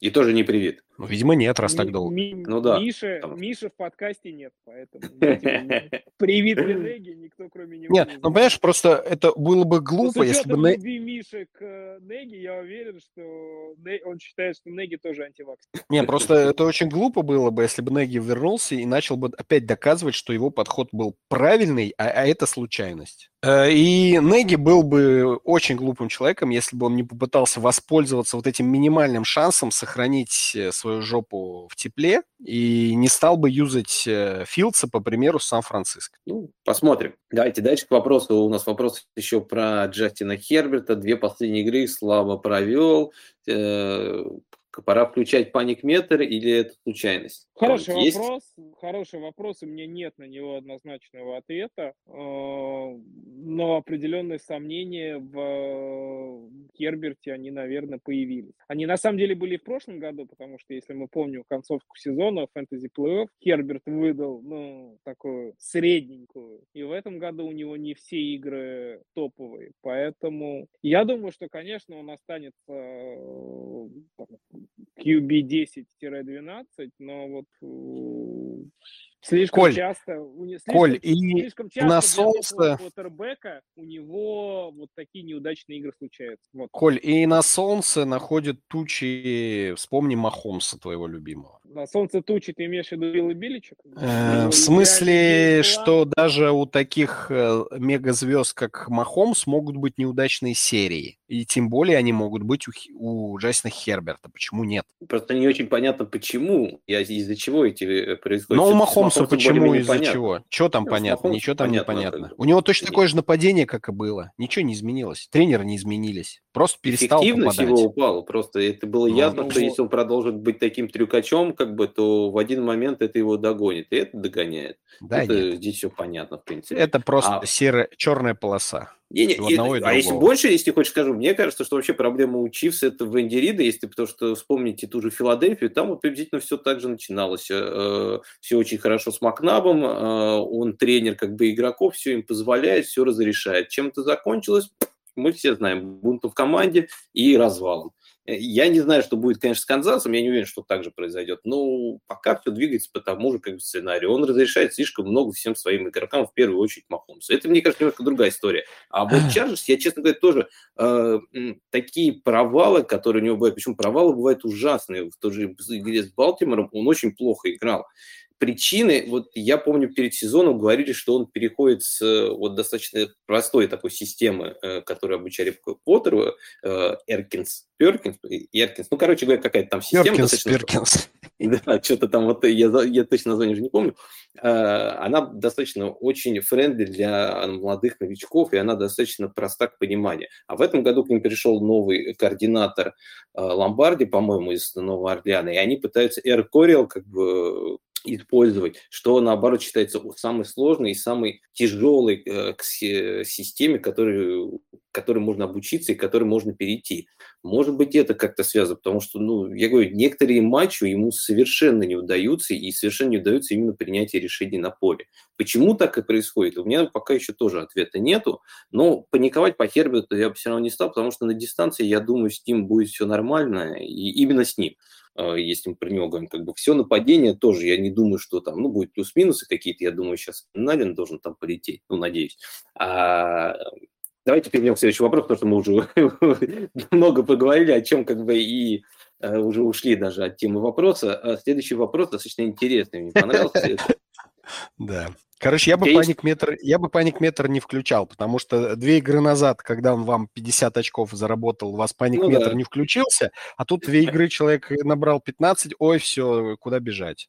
Ну да, согласен. Давай Следующий вопрос. Вот следующий вопрос э, очень интересный. При наличии выбора имеет смысл брать на флексе игрока, если в старте уже есть другой игрок той же позиции, с той же команды. Допустим, очевидные варианты вроде Чап Хант или Джефферсон Тинен поставили бы в старт одновременно Купера и Гэллопа, Чейза и Хиггинса, Джейкобса Дрейка, Коннора Эдмонса, Хопкинса и Кирка, ну и так далее. О, а, хороший вопрос. Нас... Особенно Чарка и Шино мне понравилось. Вот Чарка и Шино прям надо Ну, это как пример. Так что У спасибо, успехов. В фэнтези, фэнтези-чатах много копий сломалось вокруг да. этой истории, целые статистические исследования были. И на самом деле мы пришли в целом к однозначному выводу, если игроки этого стоят, то какая разница, играют они в одной команде или, и не, или не в одной, или, или в разных командах. Классический пример Майк Эванс и Крис Годвин. Вот как бы у тебя эти два ресивера, что ты не будешь их ставить, потому что а, они оба из одной команды, но это бред, это оба топ-10 ресивера. Коля, они прикинь, у тебя еще и Антонио Браун, и ты вообще трех ставишь. И Том Брэди у тебя квотербек. Ну, вообще, вообще кайфец. А Фурнет заносит 4 тачдауна. Шик, шикарно. Вы смеетесь, но стейки как бы это одна из самых популярных стратегий в последнее время вот в фэнтези, если почитать, послушать американских коллег наших, так что вот, так что вы недалеко на самом деле ушли. Но здесь, видишь, как бы вопрос больше про не совсем очевидный, правильно? Ты говоришь, вот есть классический, вот тоже как здесь пример Джефферсона и Тилина. Тут если у тебя двое, думаю, ну, тяжело не ставить двух таких игроков, да? Но вот что-то менее очевидное, да, если, если ну, брать... Слушай, из... опять же, э, менее очевидное означает более слабых игроков. Вот и все. И здесь нужно рассматривать действительно конкретный вариант. Если можно смеяться, как Виталик, над э, примером Шино и Чарка, да, которых нужно ставить одновременно. Но давайте, давайте перейдем к конкретике, да. Ну, то есть, если мы говорим, что это, там, я привел пример двух VR1, да, нужно ли их ставить вместе или не нужно. А если привести пример двух VR3, ну, опять же, если ты ставишь двух VR3, означает, что у тебя на позиции VR2 играет VR3, да, ну, то есть ну, ситуация не очень, как бы, приятная и комфортная для тебя. Скорее всего, очков ты не добираешь, поэтому... Я бы здесь... сказал, что вот такие вот случаи, это скорее исключение из правил, то есть нельзя это распространять как-то на всю лигу, там, в большом объеме, да, есть какие-то пары э, раннинбеков или ресиверов, э, которые можно ставить одновременно в старт, но таких пар не так много, и все мы их знаем, а придумывать на ходу вот эти да. пары сочинять, там, Купер и Гэллоп, ну, зачем вам это надо? Но я думаю, здесь да. надо отталкиваться просто уже от нападения, потому что если нападение э, и, ну, например, Опять же, игру... но у тебя фэнтези очки производное нападение. Если у тебя в составе, например, Купер и Лэмп, да, ну ты их ставишь двоих и не паришь. Нет, Все понятно. А если у тебя Купер и Гэллоп, вот, например? Ну, Гэллоп поставить не надо, потому что Гэллоп Вайерон. Нет, сейчас понятно. Ну, хорошо. Я бы сказал так, что вот, знаешь, если есть нападения, которые много набирают, из них вот э, у меня в этом э, сезоне была такая Короче, ситуация, когда не было... Подожди, подожди, дай я договорю. Подожди, дай я договорю. Хороших игроков ставь, плохих игроков не ставь. И неважно, в одной команде они играют или в разных. Это никакого Согласен. отношения к ним имеет. Согласен. Особенно если они играют, я просто добавлю, что да, они должны играть в хороших нападениях, которые набирают много. Э, не надо брать тех игроков, которые эффективные, которые на небольшом объеме что-то показывают вот из нижних ресиверов. Если увидишь, что есть человек объем, ну и все нападение достаточно объемно, как, например, вот у Рэмс. У меня в этом сезоне была ситуация, когда вот был большой боевик, многие игроки э, не играли, я ставил, ну, у меня Куперкап, понятное дело, капы никогда не берешь, он будет всегда сейчас играть, но я, у нас там еще три флекса, и я ставил э, еще к нему в пару Ван Джефферсона. И иногда ставлю Ван Джефферсона, когда у меня есть проблемы с боевиками. Поэтому вот из больших, крупных ну, таких нападений, вот как вы говорите, Тампа... Не потому, что у тебя Капа играет или не играет, а потому что Ван Джефферсон приличный игрок, который Конечно. показывает хорошие цифры. И неважно, есть у тебя Кап в составе или нет. Да, да, нет, согласен. Как и Годвин с Брауном у меня в одной лиге, где Брауна я ставлю на флекс тех игр, где, мне на, где я считаю, что Тампа наберет много очков. Но так как Тампа и Рэмс почти часто набирают много очков, эти игроки почти ну, всегда имеют опцию э, попасть на флекс. Так что... Кор- короче, я подвожу тогда. Коль, можно я в этот раз э, подведу итог вопроса? Э, Давай. Име- имеет смысл э, ставить игрока из другой команды, если они много очков набирают. А если мало, то не имеет смысла. Согласны. Давайте дальше. Еще у нас остался два вопроса. Первый – это что делать с Майк Дэвисом? Ну, если можно продать, то продавайте. Ну, это, наверное, уже ну, вряд я ли. Я думаю, что это Майк Дэвис, это вейвер игрок. Ну, я, я думаю, да. Если получится, конечно, у вас еще продать кому-то, объяснить, что еще все у него получится, это будет, конечно, шикарно, но много за него не получите. Все равно, я думаю. Но так это уже вейвер материал. Ну, 10 очков, вот его предел. У него и пол, и потолок равен 10 очкам. Если Ты вас сейчас... устраивает 10 очков, э, ну, welcome. А, так что пойдем. И ну, последний вопрос. Насколько вы зависимы от фэнтези? Просыпаетесь ли вы в ночи, чтобы посмотреть, сколько набрал ваш игрок, и не можете уснуть, пока не закончится матч? А в начале сентября, чего вы действительно ждете начала сезона или фэнтези-футбол? На какой неделе вы перестаете смотреть обзоры игр? Обзоры игр мы вообще не смотрим. Шучу, мы, мы, мы игры-то не смотрим, если да, честно. Да, да, ну мы так. По открыл фэнтези очечки, посмотрел табличку и все.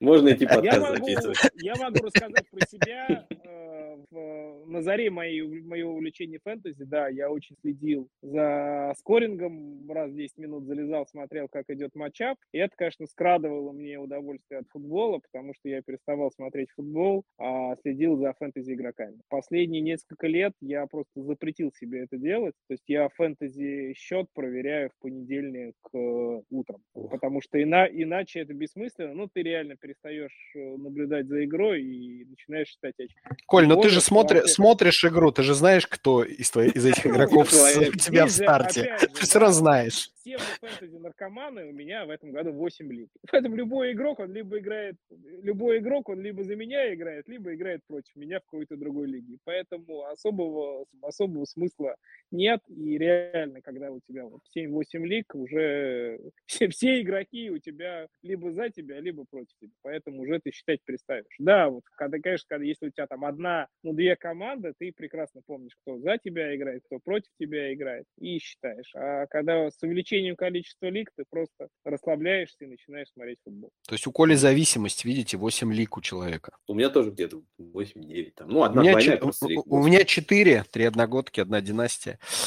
А, вот, поэтому я стараюсь, я и так уже ужался до минимума, не знаю, меньше получится или нет отказаться. Но на самом деле вот я подметил для себя, ну, до этого, что мне, конечно, портит э, э, фэнтези удовольствие от просмотра матчей, честно говоря, потому что волей-неволей ты все равно пытаешься следить не за игрою, а за тем, поймал там Келси пас или Келси не поймал опять пас.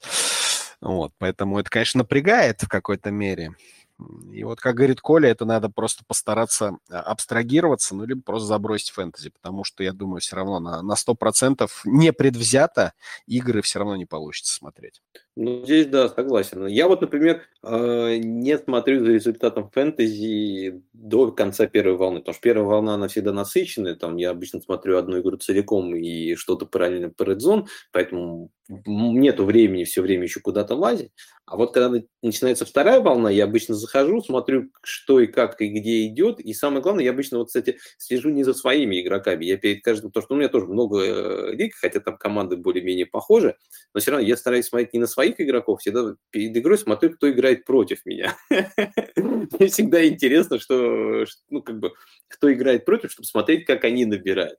Но согласен, это иногда немножко тоже э, э, убивает просмотр футбола, потому что волей-неволей ты начинаешь, э, становишься небольшим таким фанатом, который начинает больше болеть за то, чтобы вот э, этот игрок не, не набрал, а вот набрал, чем следить и получать удовольствие от футбола. У меня вот параллельно, ну, как бы аналогия такая э, есть с, со ставками. Я вот не люблю делать ставки ни на что, вот э, ни в Сокере, ни в, в НФЛ, ни в НХЛ, нигде, потому что как только я делаю какую-нибудь ставку на какой-нибудь матч, я, когда его смотрю, я перестаю следить за игрой, я начинаю только следить за результатом, и смотреть на таймер, чтобы он либо шел быстрее, либо шел медленнее. Так что я вот, э, ну, стараюсь тоже себя как-то немножко это ограничивать, но... Ну, мы на самом деле, значит, все примерно про одно и то же говорим. Ну да. Так да, что, тут, ладно. кстати, еще ты один вопросик пропустил. После трейда да? Инграма, кто лучше заиграет, Дэвид Джонсон или Филипп Линси? А, и, кстати, да, это, про и, и, и, и, и это Рекс Берхет. Я отвечу на этот вопрос следующим. Если вы серьезно думаете, какого из раннеров Хьюстона вам ставить состав, у вас большие проблемы. Может быть, это лига на 18 команд, ты ж не знаешь. Не, не важно. Как не важно? Эх. Ладно, я, я на самом деле скажу тогда Дэвид Джонсон на всякий случай, как бы, если, если интересно еще кому-то. Коль, Коль, а ты тогда скажи Филипп Линси на всякий случай. Я ничего не буду говорить. Вот, ладно, парни, мы с вами договорились уже на два часа. Э, я предлагаю буду... нарезать на два подкаста, как считаешь? Да не, я думаю, сейчас как раз длинные выходные, людям нужно, нужна информация. У нас хорошие были достаточно тейки, мы много о чем поспорили, разные точки зрения на многие вопросы игроков предложили нашим слушателям.